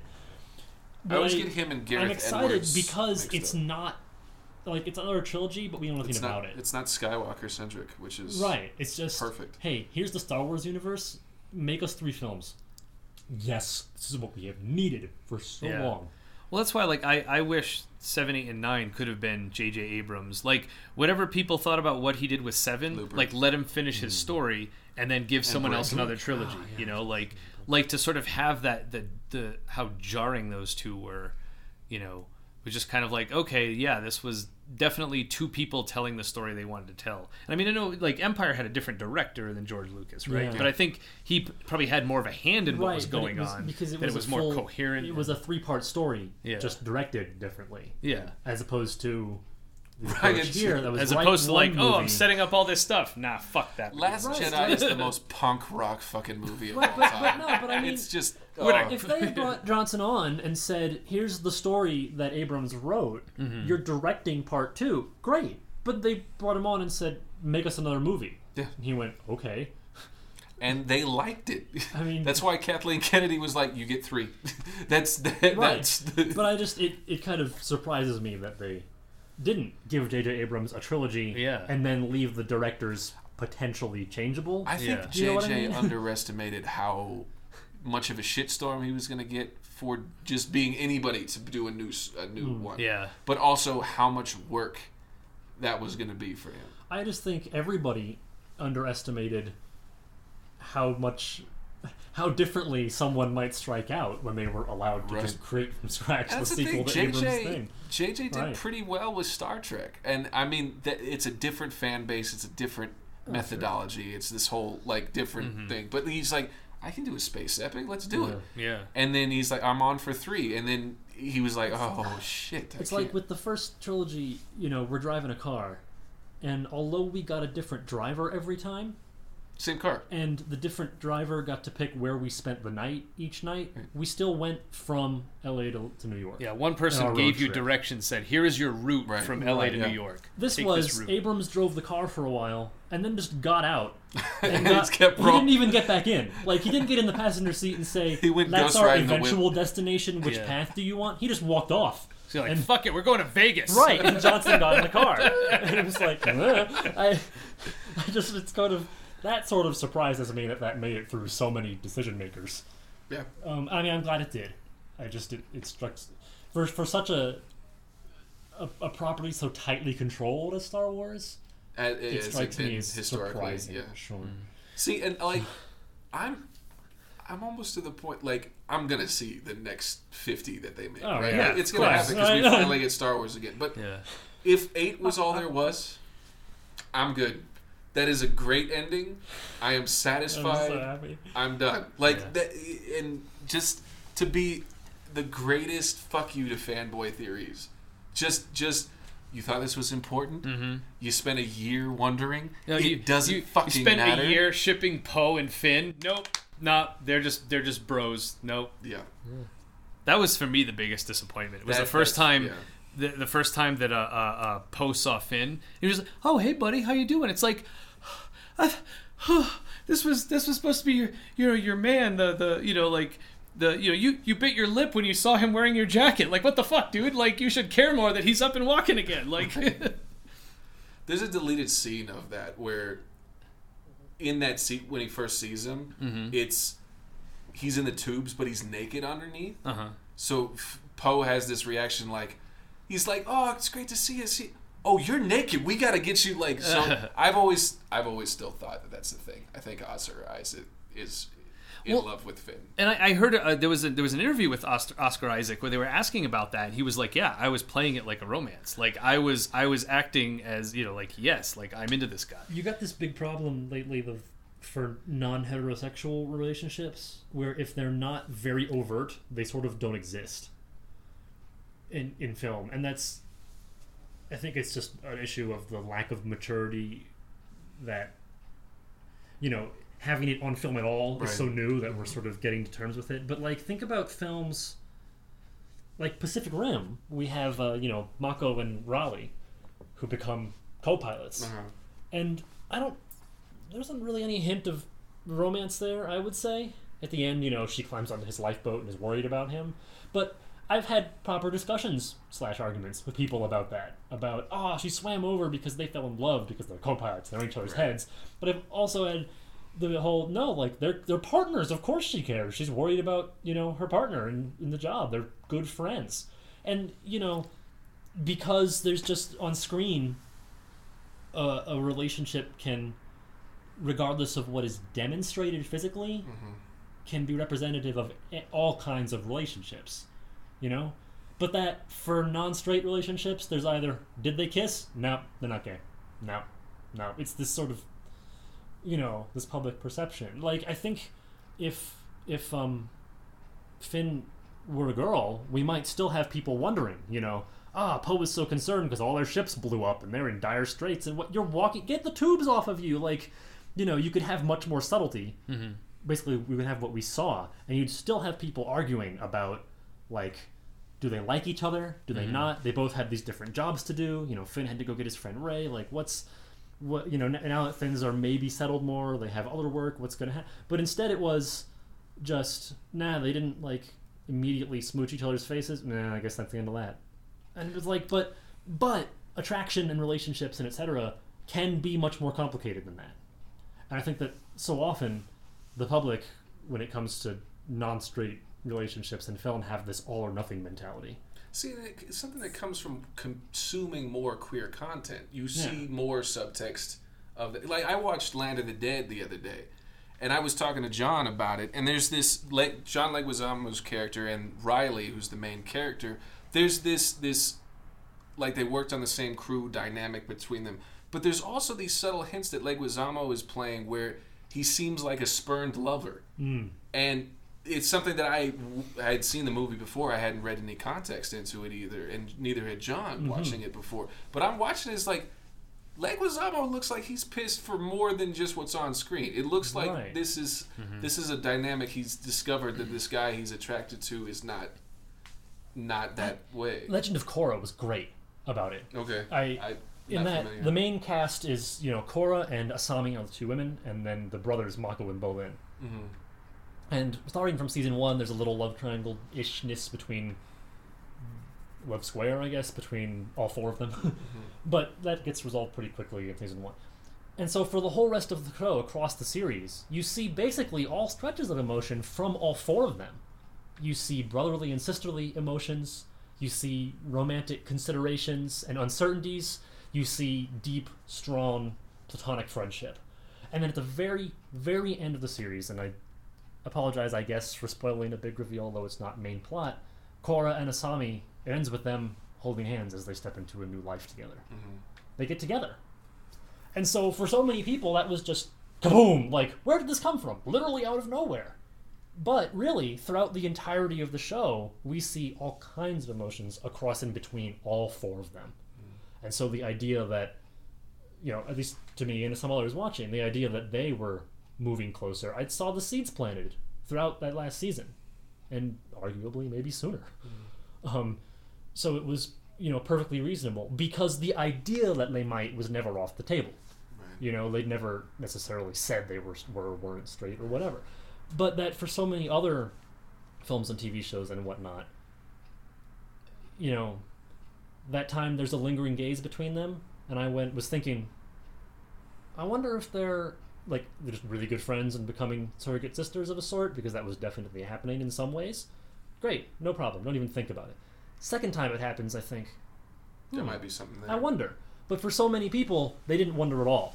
It Right. wasn't just wasn't gonna be anything else. You know, it was gonna be until they kiss and they ain't together, and that we see that in a lot of media for every kind of relationship, Mhm. straight and non-straight and everything. But that lately, it's it's stuck around for non-straight relationships much more firmly than it has for non-straight relationships. If that makes sense. I think Tim, for me, I it was always headcanon for me that Poe was in love with Finn. Right. So I like I didn't let anything on screen dispute that. And then like at the end where Rey introduces herself. So in my head, what Poe is saying, "Oh, I know who you are, bitch, trying to take my man." That's what I see it as. Like that that recognition is like, yeah, you're the bitch I have to kill so I can be with Finn. Like that's the context I always read that line. in. But go ahead. Sorry. Well, no, no, no, but like speaking to that scene, like that was sort of the thing. Like, you know, it's like it's one thing to say like when you're when you want something to be something and you read into a scene saying, "Oh, well, I got this out of it," and and that was sort of the thing. In the first one, I wasn't expecting the two of them to get together, but like, yeah, that one scene when he sees him and he's wearing his jacket and he bites his lip, it's just like. Whoa, where's this coming from? Like, oh, okay. Like, like that scene is what implanted that idea. Right. Was no preconceived notions. So then to not have the chemistry between the two of them, but then to see like his long his like extended gaze looking at Rey, where again like I wasn't expecting or wanting them to get together, but be like, okay, you're kind of being you know banging me over the head with this. Like, okay, I guess this is what you're kind of pushing for. See, because like, you get is the it question Poe looking of at Rey, or is no, it, it's Finn looking no, at but Rey see that's the when thing. he first Finn, like meets her. because Poe and Rey didn't meet in the first film. right? Yeah. no, So Finn Wait, spent, Poe? Yeah, did I say Poe? Yeah, yeah, I meant Finn spent most of his time with Rey. Like Poe was his first friend, but he thought he was dead. So so Rey is the first friend who he really yeah. gets involved with in any way, shape, or form. So of course he's glad to see her alive and Yeah. well. Well, and that's the thing too. Between the oh, two of them, they spent so much time together, but I never got the sense of this chemistry. Like it always seemed always very work friendly, yeah. But it was always like when they would hug and when they were happy to see each other. It's like yeah, it's the way like friends are happy to see each other, Right. not like you know like like you you know you. You you you hug your mom and, and your friends differently than the way you hug your significant other, and like you know I feel like you can you can see that difference in people, you know, I- and like no, Tim, you don't hug me differently when you hug Krista. I, I felt where those hands have gone. Well, that's the thing. Nah. When they're finally reunited in, I love that we're talking about Star Wars right yeah, now. Uh, sure, But when they when they hug, they're finally reunited after all of this. mm-hmm. It's a platonic hug. It's Yeah. just like, oh, little sister, I'm so glad you're here. Yeah, and like, Yeah. doesn't she like kiss him on the forehead at right. the end too? Yeah, and it's, just like this idea that there's this this. See, I but don't that's know. what I'm getting at about how love in film is so all or nothing, right? It's like, oh, she kissed it, not on the lips, nah. Like, and that yeah, we see that in all sorts of things. That if people don't, yeah, just that, that all or nothing commitment. See, Whereas they leave a lot of wiggle room and uncertainty in a relation. I mean, again, everything. it's frustrating though because with like shows like Downton Abbey and Hannibal, where everything is about a subtle look, Yeah. and the audience is savvy enough to pick up on that shit like for it like you can be more overt with it but it's also like if there was something else there it would leap off screen i think a little bit more than it did right like there, Right. there would could be more if if that if rian johnson's idea was that poe was attracted to finn still mm-hmm. it would have come across more effectively yeah, because he's a good director and he's put stuff on screen Yeah. that's great like like, he there would have been. I, I feel, and it's you know my opinion, that when he first saw Finn come out, there would have been more of an overpouring of, "I'm so relieved that you're okay." Not, See, "Hey, buddy, what are you doing walking around?" See, like but I would you know, argue that whatever relief he felt was overshadowed by new panic of sort of, oh my god. See, I don't buy that though because oh, when he's when still here, when- and now we can't fight anymore fight him or fight because the ships are gone. Like that's right after their hangar gets blown up, right? Finn stands up and is stumbling down the hallway, and they're all wondering how we're going to get out of this alive. And that's when he sees him and goes like, "I don't know what we're gonna do. Yeah, but he has such an amiable way. If he was like, "Oh shit, we what do we got to do?" Is like Yeah, that's so a he's different just reaction. he's just. Oh, But you know, no, in- don't worry. We're gonna take care of it. Hi, glad you're up. Good to see you. I, I'm gonna go fix problems. Like he's sort of putting it exactly on. like he's putting on the face. right. You know, doesn't want to but let see, I don't- Finn I don't- see him that way. I, I- I don't know that I buy that. I feel like Okay. uh, you know it's. I think it's. You know, again, like, like yes, he's a, a soldier and whatnot, but he's he's still like human, you know, and like, and we saw that all the time with Princess Leia in the original trilogy. We saw her starting to get feelings for Han, even though she had to do what she had to do Right. you know and it was there and it was subtle like you're like oh okay like there, at first she was just like oh you're a pig but now there's kind of something there but it wasn't it wasn't always a, overt and it wasn't Mm-hmm. you know like oh well they definitely kiss so that's that but See, but I like don't think it's it, it's a problem with Isaac's performance either, because the dude is a great actor. Right. Like he, he well like i said he was playing it that way in Yeah. the first in seven and i feel like it was it was told to be avoided in the eighth. That's why it was so chill you know? Mm-hmm. Like like i'm sorry i don't care what the fuck was, was going on but if the person i was in love with had been in a coma for however long and woke up i wouldn't be like oh hey buddy back to work. It'd be like oh my god you're awake. Like you know like you know it was it was i feel like it, it definitely it felt like downplayed. It didn't feel like we've got work to do but oh, there's a part of me that wishes we had a moment but we don't. We have to go. It was just it was more silly like i thought you know like it was just kind of like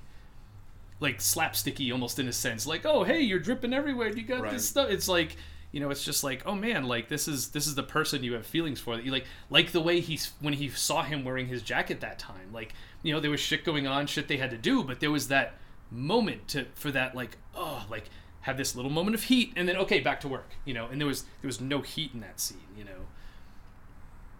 And, and like i said it wasn't like i feel like if i if i had wanted it to be one way and was manipulating it to be the way i wanted it to be but it was like oh oh we're not doing that you know? Like i feel like if i wanted them to be together through this i still would have found a way to say yeah no they're still together. It was like oh like this See, and that's the thing. Like, I, I, I, I don't know because JJ is very mystery box oriented.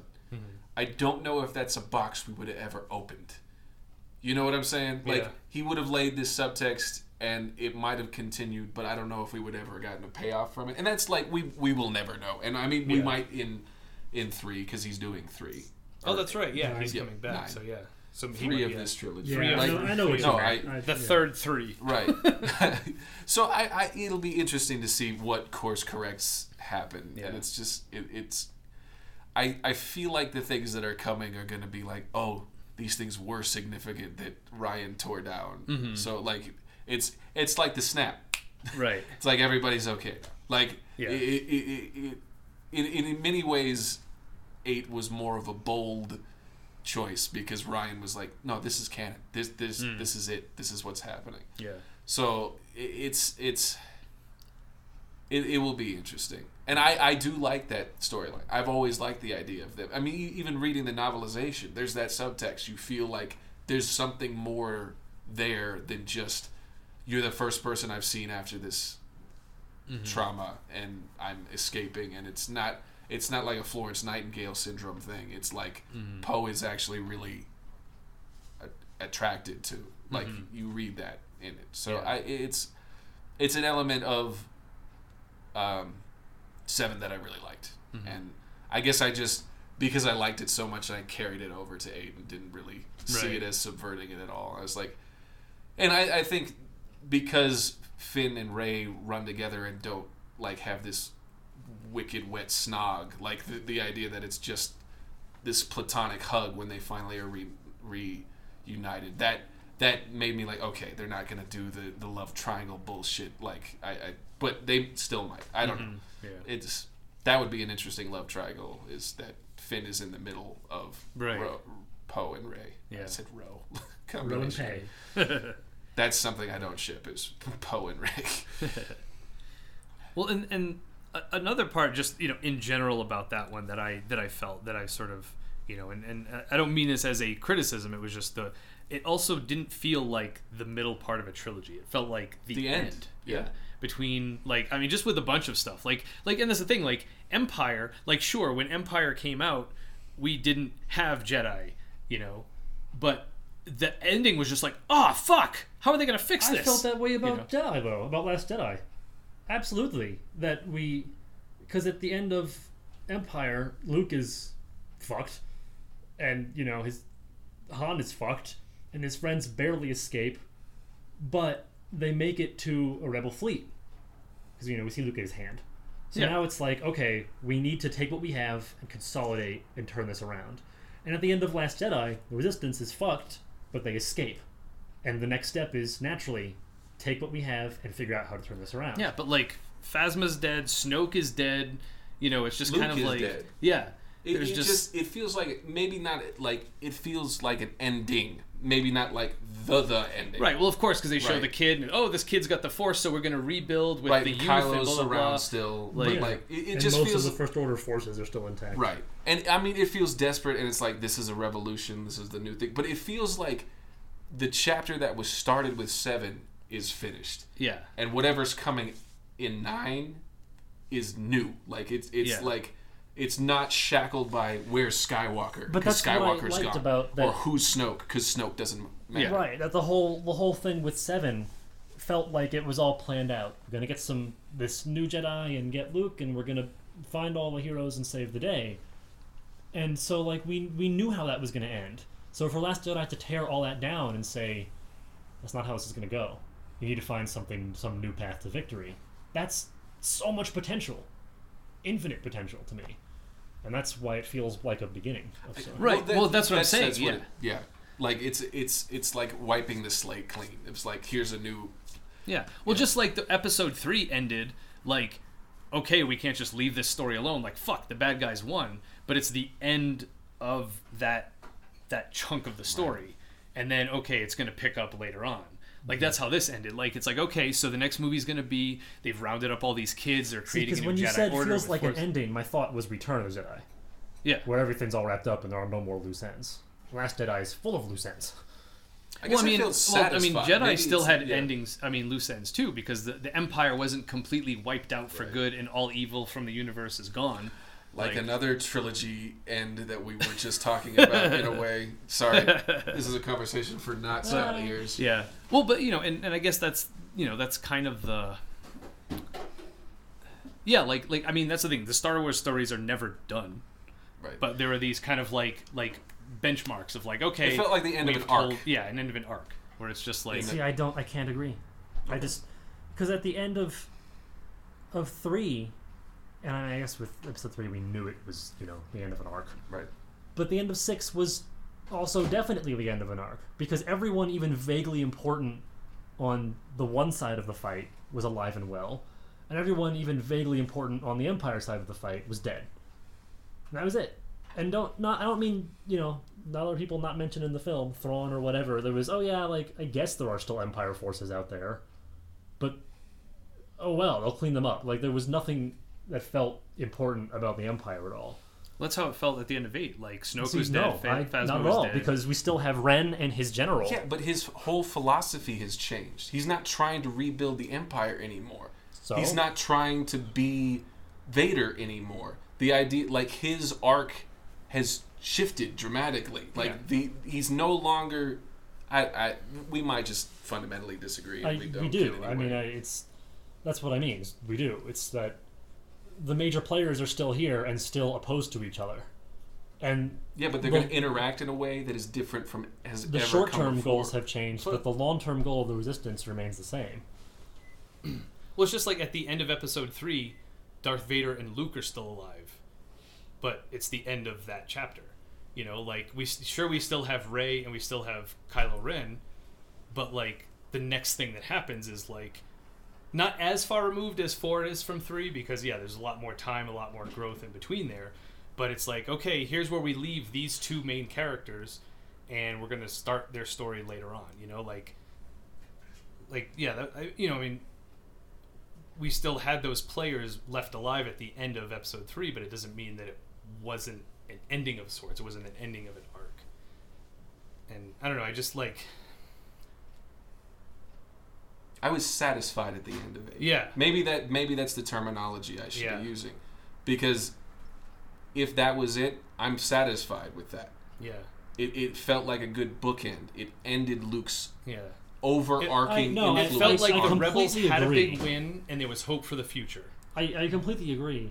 I think what I'm coming down on is that at the end of episode three and episode six, there are no more immediate moves to make in the chessboard test match. I don't think there's immediate moves in in eight either. I think the resistance has to find a place to hide, but they got away. The idea is like Right. they're not in pursuit anymore, and Kylo's going to revamp how the First Order works, and the rebels are going to have to find a way to survive. But that's not the next movie, right? It's got to be a time jump. Like that. That's a theory, but the idea that the next thing is not let's find a base. See, that's what I mean. I think Kylo's change in the you know upper level bureaucratics is incidental in terms of the First Order is still big and still everywhere, and still something to be destroyed. I think that like at the end of three and six. Not only did the methods they need to use change, but the whole I just I'm having I'm having trouble analogizing my thing and I can't I mean, we're supposed to be oh, talking about our favorite films anyway, so it's like, I mean, if we just disagree, we just disagree. It felt satisfying and like the end to me and Tim. That that's no, sure, fair. And I, but I, I, it felt satisfying to me too, and certainly the end of the Skywalker teller that we've held on to. I think maybe I it's, completely it's, agree about it's that. also this idea that it was the end of speculation for me, because after the prequels, I still had extended universe books. I still could say at some point in the future something cool could happen, and I could. How are they going to fill in these gaps? If they ever, ever make an episode seven, will it be Grand Admiral Thrawn? Will it go in this direction? Will I have all? So all of the the lead up, the idea of the extended universe being still a thing, and then okay, that's old canon. Now we've got new canon. It's new stuff. It, it just it took my instincts as a Star Wars fan after seven, like who's Snoke, who's Rey's parents, how does this go next, how the progression works, and it totally undermined all those expectations, and so it felt like an ending in that this ain't your dad's Star Wars Yeah, anymore, no, I, I agree. and I that that might be Here's another parallel I discovered is that in episode three, six, and eight, the the main sort of villain, which in the first two is Darth Vader, this one's Kylo, all three of them murder their their teacher. yeah. He kills um, uh, Mace Windu in episode three, and that sort of like clinches. Okay, you're moving to this dark side. And then at the end of episode six, he murders the Emperor. Oh, okay, look, you've been redeemed. You moved to the light side. And at the end of episode eight is when Kylo murders Snoke. So that sort of symbolic, and tries to murder you know, Luke. yeah, Right. like that symbolic, like you know, kill your father kind of thing, and to become, you know, even and that also happened in seven too. But I mean, it wasn't his. It was his estranged father. It wasn't like that. Like this is supposed to be your leader. No, fuck you. I'm doing something else. You know, it was kind of like, okay, like here's your your Sith master. Oh no, I'm just gonna kill him and move on and do my own thing. You know, so I think like like that thing happening in episode three where it's like i'm killing my jedi master becoming a sith this was why i'm killing my sith master gonna become something else after this you know that i think was part of what like like you know like i said i was expecting that to happen maybe in three you know like snoke was the main villain for this arc and then is when you get the, the change of uh, you know the change of leadership kind of thing you know but fucking star wars How about that fugitive though? I think part of my issue is that I'm thinking of plot and not of era when I think ending. Okay. because there's still plenty to happen for all these people and especially to happen surrounding their central conflict that has been happening in the in since 7 but that yeah certainly as a uh, that's part of why I loved the last Jedi so much was that it was a we don't need to be tied by what came before we can just Maybe it's expand in it's any more direction of a conclusion to the saga as it was before. Like yeah that that, and that and that I completely agree there Yeah. and that's part of why I liked it so much Yeah. yeah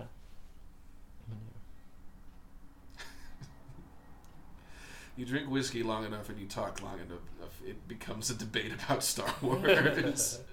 Well, I mean, it's. I think it's appropriate to be discussing in the realm of our our favorites because I mean, I feel like you know, even if it's not on Harrison that mantle, Ford it's still and- yeah, Favorite franchise of sorts. yeah. Speaking of um, of such things, Tim, your fran- your favorite is clearly inferior because it's the only thing we've talked about that doesn't have Harrison Ford in it. That's true. See, but neither of ours have kung fu. That's a good. So that that's like, I've got laser swords. Well, no, there's no laser swords in the future. You? What? I'm talking so about Star Wars like it's the thing. Uh, It is the only one to have kung fu, and I think that is, i- if not a substitute, at least a good stand-in. Yeah. I suppose I could watch kung fu rather than Harrison Ford. yeah. Nine movies Ooh, it's is a lot. yeah. Actually, I do have a question then for you, Joel. Not related to Star Wars. Well, I mean, we'll see. I It could be. What your answer is, I don't So, know how we got on are- this kick anyway. arguably, and I, our favorite films, Tim, yours and our, mine, have they are franchises. You know, Blade Runner barely Mhm. just only got a sequel, and there are those little minis. Mm-hmm. Um, and The Matrix more so, but there's a lot more that's been done surrounding them. If I had to pick a favorite film franchise, I might not pick Blade Runner just Mhm. because I'd pick something where the franchise part was more impactful. Mm-hmm. But maybe I would. It's it's it's there. Yeah. As we've mentioned, you don't really have that option, Joel. No. Fugitive. No. so, what is your favorite larger collection of films slash other media favorite franchise? Favorite total package? Is it Star Wars? Is it Bond? Is it Godzilla? Hmm. I mean, we, you, you've got a Uh. lot. You're you're deeply invested in. I'm curious God to hear. damn it. If See, and I'm the if one it that this would requires be the too most much difficult. thought, then that's fine. I, I don't want to. You know, Yeah. we can always talk about this another time. Yeah. Or, But, or, um, or what do they narrow down to at least? Yeah, you know, like yeah. if you you know like top five, top three, top ten, like And that's, I mean, I don't know. like The- obviously Star Wars is one Star of them. Wars is it? It's in the running. and it's. I mean, it's it's probably the thing that said the most. Like, Batman to Scott is Star Wars to me. I think that's probably like it. It's it's part of the firmament of the. The, the primordial ooze of mm-hmm. Joel is Star Wars Yeah. is in there. Mm-hmm. like it, it's just taken as rote. It like it, it it's it's a fundamental component. But like I think about Mad Max. Like I I, I Mm. mean I don't watch it as frequently, but it's a great franchise and mm-hmm. it's something that I, I enjoyed. But I mean, can you really talk about Bond or Godzilla's the their, their franchises within themselves because they have different eras and Yeah. Different movements. Mm-hmm. I and then do you talk about the the Marvel movies because I mean that and how do you break that up? Do you talk about the Iron Man segment of that the or current, yeah. the, the the Captain America or the Avengers films? I I Ooh, that's a good point. Like that's the one thing that might be in the running with the Matrix is like if you count the, the current Marvel Cinematic Universe, like the 10 year anniversary starting with Iron Man 1, right you know, the span of that and I Yeah. mean like you're gonna have uh, like low points in all of those. I don't know if this is this is one I probably have to think on. Yeah, that's fair. I That's mean, entirely fair. Star Wars is just it would be just a placeholder just, and like- answer. Well, sure, Mm. but I, it, you know, the, the discussion we just had about Star Wars and about every piece of it is not something, frankly, not something I could do with Blade Runner. You know, it's Yeah. something I could do with very few things. I, I don't think it's something I could do with Batman either, if only because Batman has broadly been less contentious. Yeah, I mean, and if you're talking about specifically the films, there's there's Um, yeah, that, and it's been more thoroughly explored and that, in I a mean, lot of ways. Batman is the the Dark Knight trilogy or the the um, Burton into Schumacher stuff. Mhm. The animated series, right? I, Yeah.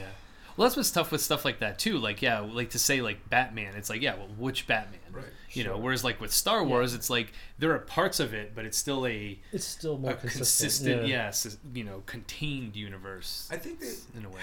my answer would have been different ten years ago. I think Yeah. not just because like Yeah. because the nature of franchise has Has changed. So has much. changed so much and can be so multifaceted now. Mhm.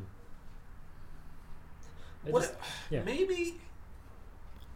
See, but then you have to talk about four, which we should forget about. I was going to say Indiana Jones, but I, I, I this is, is gonna sound like fanboy hyperbole, but I swear to you, you forgot that existed. yes, I got my of the DVD my steelbook, set. Yep. and it was the Blu-rays of all the films, Mm-hmm. and I went through and went, "Wow, do I have two discs of special features?" because I had five discs, Yeah. and I was, I honest to God, oh yeah, first, second, third, fourth. Oh right, there you No, go. you know, And like- not, I, I, I only ever saw it the once. I, I'm going to, want to, will sit down and watch it again. Mm-hmm. I want to give it a fair shake. That'd be a great cycle. You know, like I don't a 2nd wanna- chance cycle. Yeah, Mm. I don't want to just you know just write it off. I'm not going to be that person, especially when I only remember little bits of it. Right. But CGI monkeys. I I don't even remember what you're talking about.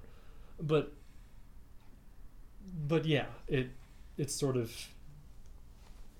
I mean, but you also have young Oh, Indiana okay. I, Jones. ha- I have it now. ah, please. No, continue what you were I just, saying. you also have young Indiana Jones. There's Yeah. that whole. I watched that some of short those. TV Yeah, those series, good. right? Yeah. There were some actually some pretty good video games. One point two, which were really nice. Oh yeah. PS2 era, hmm right? Um, probably others. And even then, I remember there was uh, a Temple of Doom video game. I think. yeah. Oh, that I wasn't Yeah. There were a lot that. of video games. I think that was for That was Nintendo. one of the arguments I heard from somebody who was a big video game, Indiana Jones video game specific fan, was that the aliens in four aren't all that surprising if you've read Young Indiana Jones and you've played the video game. Oh okay. Aliens interact with him all the time, Hmm. apparently. so that, that I mean that was my Yeah. big turnoff, and I it read was some CGI. and some was- books, some just random, you know, children's books that people were being allowed to write, like what happened with Star Wars for a while. And there were some of those that were pretty supernatural, pretty stepping over into the realm of fantasy. Right. You know, I mean, when your first movie has the fucking Ark of the Covenant and there's Yeah. actual Yeah. ghost and shit, that's like why it. Yeah. Why did we draw the line at aliens? I don't. It Yeah. just. It, Yeah. There was a lot of All right. things. But anyway, that yeah, I, we've talked before about a second chance cycle, about how I would either do Sands of Iwo Jima maybe, Yeah. or um, or yeah, Crystal Skull would be nice. Um, although you know, Crystal Skull being a film that I just sort of shrugged at the first time Mm-hmm. and want to watch again. Sands of Iwo Jima being a film, my most hated film ever. Right. So I think the second chance might be a little more impactful there, a little more true to the nature of the phrase. But that's something we can discuss and, and come to a conclusion on. You you got it. You said. The Ocean's movies. Oh nice. Yeah, That that's great. and it's bec- even the the the the black sheep of them, twelve. I love watching. Oh yeah, twelve is great. Because it's a great character piece. It's weird and it's convoluted and it's hard to follow, but when you get Toulour calling Danny Ocean to give him his wake up call the night before, and he shows up to Rusty, he's like, Let's "It's go. the day of." No, it's the night before. It's two a.m. What the hell? Uh, do you wanna- Oh. Oh, that's just Ah. mean. That's Yeah. just mean spirited. How many cups of espresso we've had? Six. Come on, it. it's. It, I mean, I I watch those. I, if I watch the first one, I inevitably watch two and three, and I will Yeah. now watch four. Eight. Like eight. eight. Yeah. It, Yeah. It's it's it is as much a part of that cycle and as good. It, it's Yeah. it's so fun. That that's the most consistent and the one that I. Because that's the thing. If I watch Star Wars, eventually I'll watch the trilogy, Yeah, but it takes time. but it takes time. Whereas, like, if I watch Ocean's Eleven on Monday, Tuesday, Thursday, or Tuesday, Wednesday, Thursday is going to be the rest of them. yeah, That- or like when I watch Star Wars, I'm gonna want. I know I've talked to this, talked to you guys about this in person, maybe not on pod. I'm gonna want war, space war.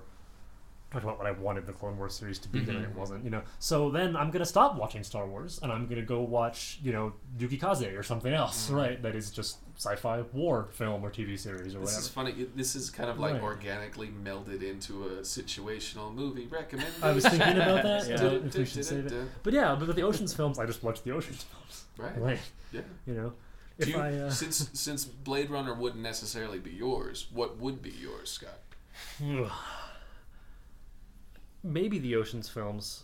I, I mean, in, in keeping with the idea that watching one inspires me to watch to to to consume the rest It doesn't feel like suffering of through the the same right? thing, Yeah. instead of inspires me to jump ship to jump away. Right.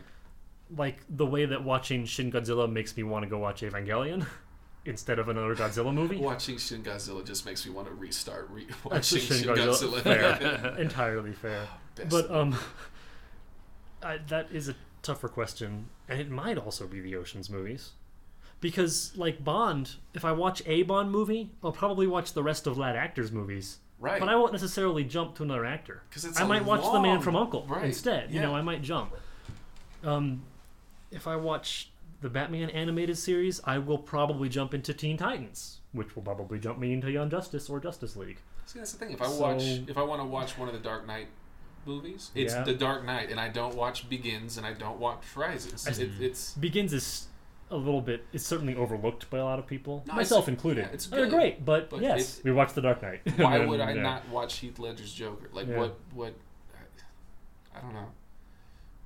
That's a tough. That's the thing. I feel like with Rocky, which would have been another Uh, one if in the running. if the most recent Bourne film hadn't come out, I'd say the Bourne series. yeah, I could see that. And I- you liked four a lot. Yes, and it did take me time. Yeah. The first time I watched it, I went, oh, okay. But the more I thought about it, the more I liked it, and oh yeah, so See, yeah, that's the thing with these. It's usually there's some there's one that hobbles it that ruins right. the cycle. There's something that kneecaps it for you. Maybe. Well, that's the thing. If you t- So, if yeah, Oceans? talk Lord of the Rings, does that also include The Hobbit? Even if it doesn't, still not for me. Only because You took so long to get. no, I only because all three of them are sort of one whole story taken together. Right.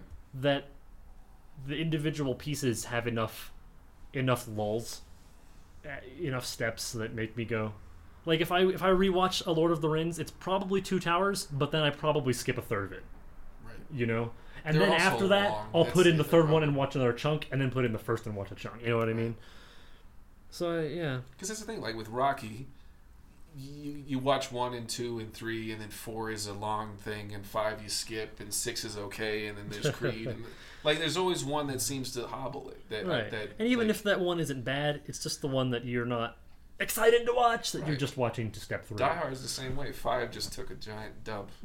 and but uh did I tell you guys how I saw Ocean's Five? yeah, no which, which one was that? The one in Russia? Yeah.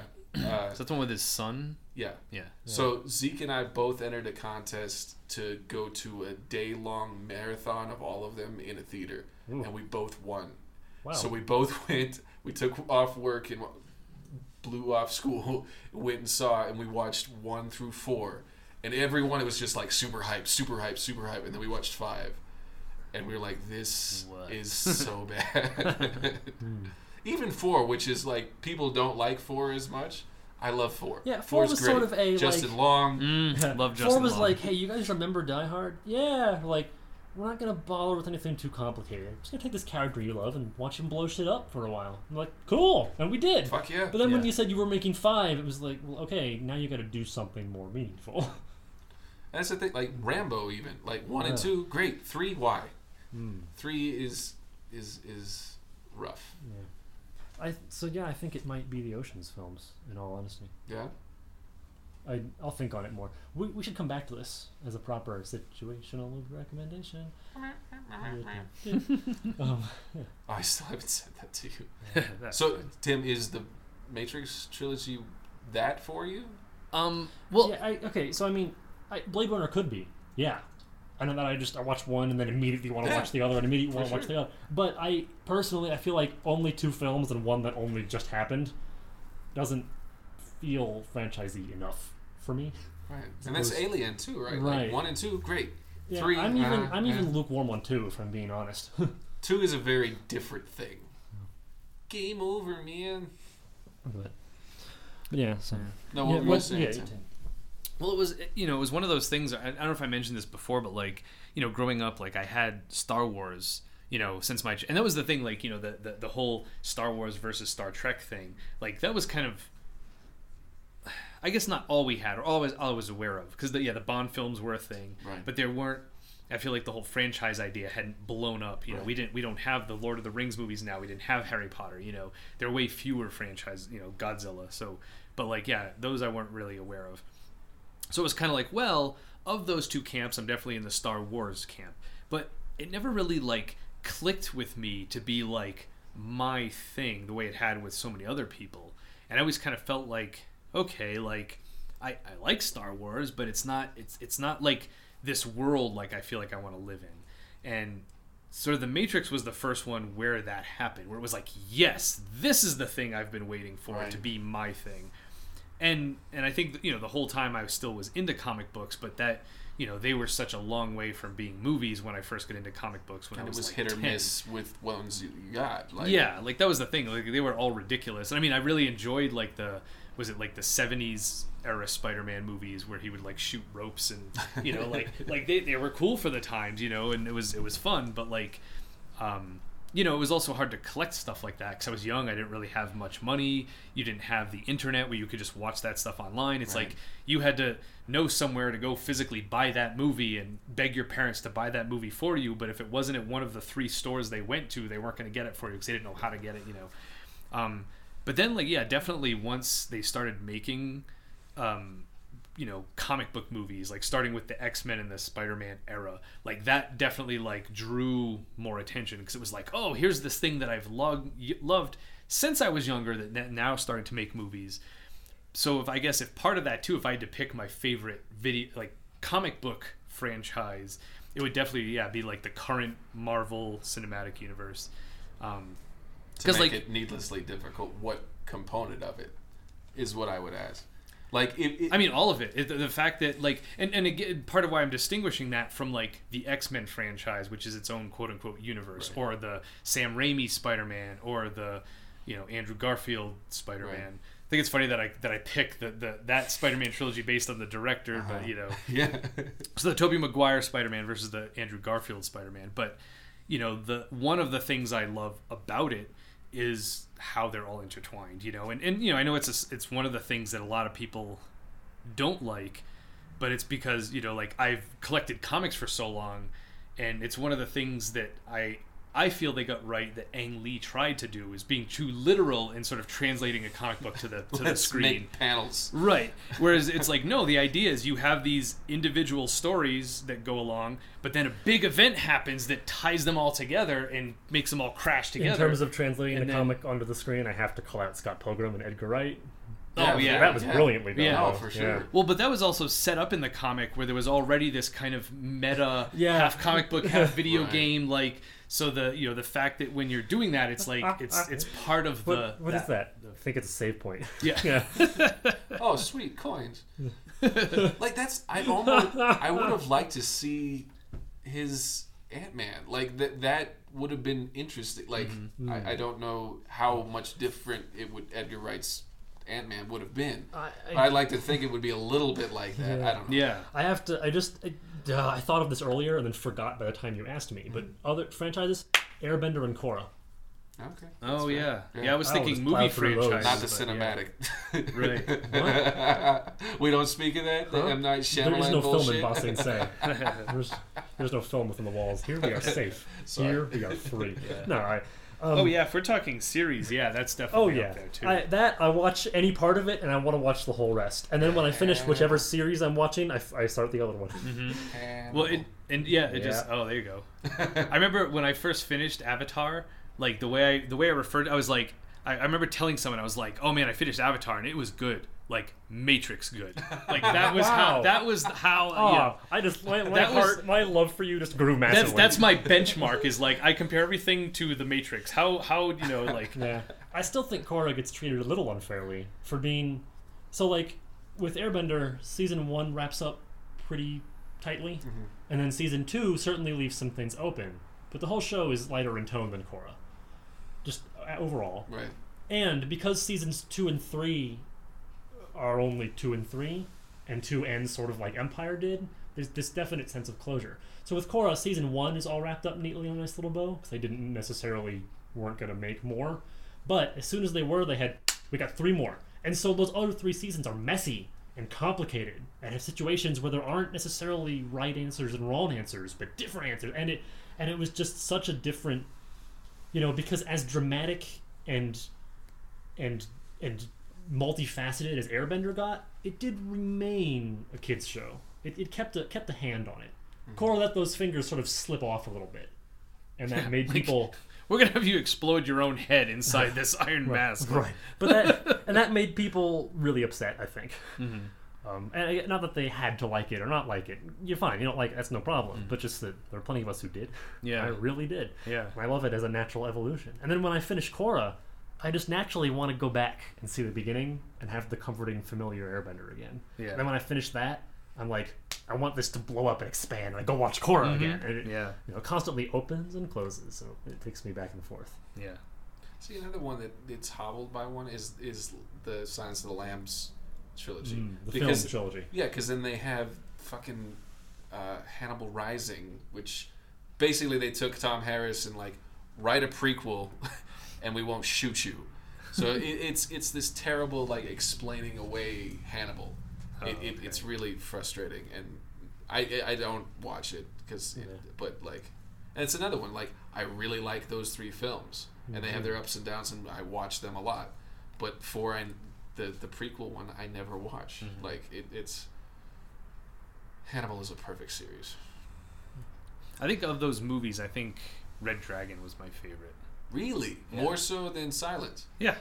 Nice. I mean, like, I feel like it was so much more about like the mythology of of that, and like with the was it William Blake paintings? Is that Yeah. like like like all of that was so much more interesting than just like oh like getting into the mind of a serial killer. Right. You know, like this. Like I mean, I guess that's still kind of what you were doing here, but it seemed like so like it always had me questioning like wait is there something supernatural going on here? Like is is there really like is he really channeling something and, and like i love that that it was just like he he was so like obsessed with these things that he was like drawing from the past and from these legitimate things and kind of drawing like when he like eats the painting it's like oh my god like th- is this really a thing that like was in play you know and like whereas with it it's just like oh yeah he's just like nuts and he's you know killing girls because he wants to wear their skin. It's like yeah that, that that's fucked up i get it but like it, you know That's what the show is like. really Oh, yes. yes. okay we Join will us. watch that at some point We're Joel. You and I are only partway through season two at time of recording. Yeah, we need to continue. Dude. yeah Yeah, join us. Dude. like, okay. And you know, Red Dragon, they made a movie manhunter right Man- have you yeah seen with uh, brian cox Yeah, i haven't seen that one also really good. yeah i don't know if i could see that after seeing him in super troopers I'd be Yeah. scared of him He's good. Like it's it's he's nowhere near as looming a presence as, but he's Mm-hmm. still he fucks with Will Graham's character. Mhm. It, yeah, You know, the first actor I had that experience with, where I had trouble accepting them in a role because of how used to them I was, was Mhm. Steve Carell in a film called The Way Way Back, yeah, yeah. We Which talked- I- oh okay which I yeah. love and we should watch at some point. Mhm. In that, he's a not funny at all. Mhm. The film has comedy, but it's more subtle and it's not ever centered around Steve Carell. Mhm. So I kept waiting for him to crack a joke, and he didn't. And- Yeah. eh. and then, as it turns out, not a very nice guy Not at all. oh right And I just it took me most of the film to like s- turn that switch. yeah You know. See, for me, it was John Lithgow. Because I had only ever seen him in Third Rock from the Sun, Oh, God. where he Oh. plays this ridiculous professor Yeah. who's actually an alien. yeah And then I saw Cliffhanger, and he's a bad, bad man. And then I watched him in Dexter, and he's a bad, bad man. like classically trained actor, he's outstanding. He's really funny too. Like that's that's I need to credit Tarantino though for preventing me from having that problem with Christoph Waltz. Because the first film I ever saw Christoph Waltz in was Inglourious Basterds. right. Oh, that opening. And then The second film I ever saw him in was Django Unchained. And he was great and happy and upbeat. Boom, done, fixed. Yeah. And now, no matter what else I see him in, whether it's uh, Spectre or, you know, anything else, great, done, got it. I don't know. He just slips into the role for me. So thank you, Mr. Tarantino, for, uh, for helping me with that. thank you and fuck you. No, you have to curse in, in reference to Oh, him yeah. because it's Tarantino. Fucking thank you. But, What a couple of months this has been. oh, God, this has been yeah. difficult. Yeah This is why the whiskey came out on this one. It's just like so Yeah. many films. yeah oh it's not done yet we still have to podcast tomorrow That'll be all right. We'll be good. we'll be reinvigorated by. So Yeah. tomorrow we are recording the first episode of 2019, the January 2019 are episode. we uh, it is also the first episode of our sixth cycle, Yes, if I'm sir. not mistaken. Six. Wow. Sixth episode fifteen. God, we haven't killed each other yet. This is great. we Yeah. got some real momentum going. We also haven't tried to enter into a three-way marriage yet, so That's true. I mean we'll we'll call Well, it. guys. Oh. oh, that's what's in your backpack. Okay. um, mine's just full of nacho cheese. That's why I love you I thought most. you were putting the chips. Haha, suck Oh. it, Tim. It's like that. Oh, I no, keep seeing okay. this article pop up that says there's a such thing as a male engagement ring. It's called a Rolex. Every time I see that, I think of you two. That's so perfect. Uh, Oh, but um, so I think it's a GQ article. That You makes should me so happy. so what, c- please join us as we continue to deepen our love and hatred for each other with that that first episode, episode sixteen. Joel, this is back to normal cycle. There's no theme. We're just gonna pick stuff. Joel, you are bringing us. We're cutting that shit out. and not necessarily forever. As you mentioned earlier in this particular episode, we might do a second chance cycle or something like that. Yeah. They just, much like our favorites cycle, would be a set of normally scheduled episodes Mm-hmm. that link together. Um, we mentioned we're probably not going to suddenly add six more episodes to record in a three month span. yeah. Nope. Um, that's, that's a lot. Tim. Sorry. I take full responsibility. And I mean, we, apologize. we went along with it. Your eyes bear were bigger than our voices. Yeah. So, but yes, so Joel, you are bringing us Bronson. Bronson. Yes, starring Tom Hardy. Yes. Yes. I We talked more in detail about it at the end of the Matrix episode, Yeah. but uh, give us a little bit. I, it, this is the movie I thought of when we talked about starting the podcast. This is the one that I've been sitting on and you were you would be. We're shit. glad to get a, to make us sit through, as it were. Uh, Well, no, it's not that people not, not, don't not sit like through, it, but It- yeah, the thing that you needed to get us in the room for. Yeah, it's it's one that no everybody's heard of it, but nobody's seen it. And I heard about it, and like two weeks later, I watched it, and then I watched it again. Like it, it just, it's so. I, it's it's art. It's arty. It's a great performance. It's a really interesting story, and it, it, it has to be experienced. That's all I'm gonna give you. Yeah. Cool. All right, sounds good. Experienced. It I'm looking will forward be. to it. Very looking forward to it.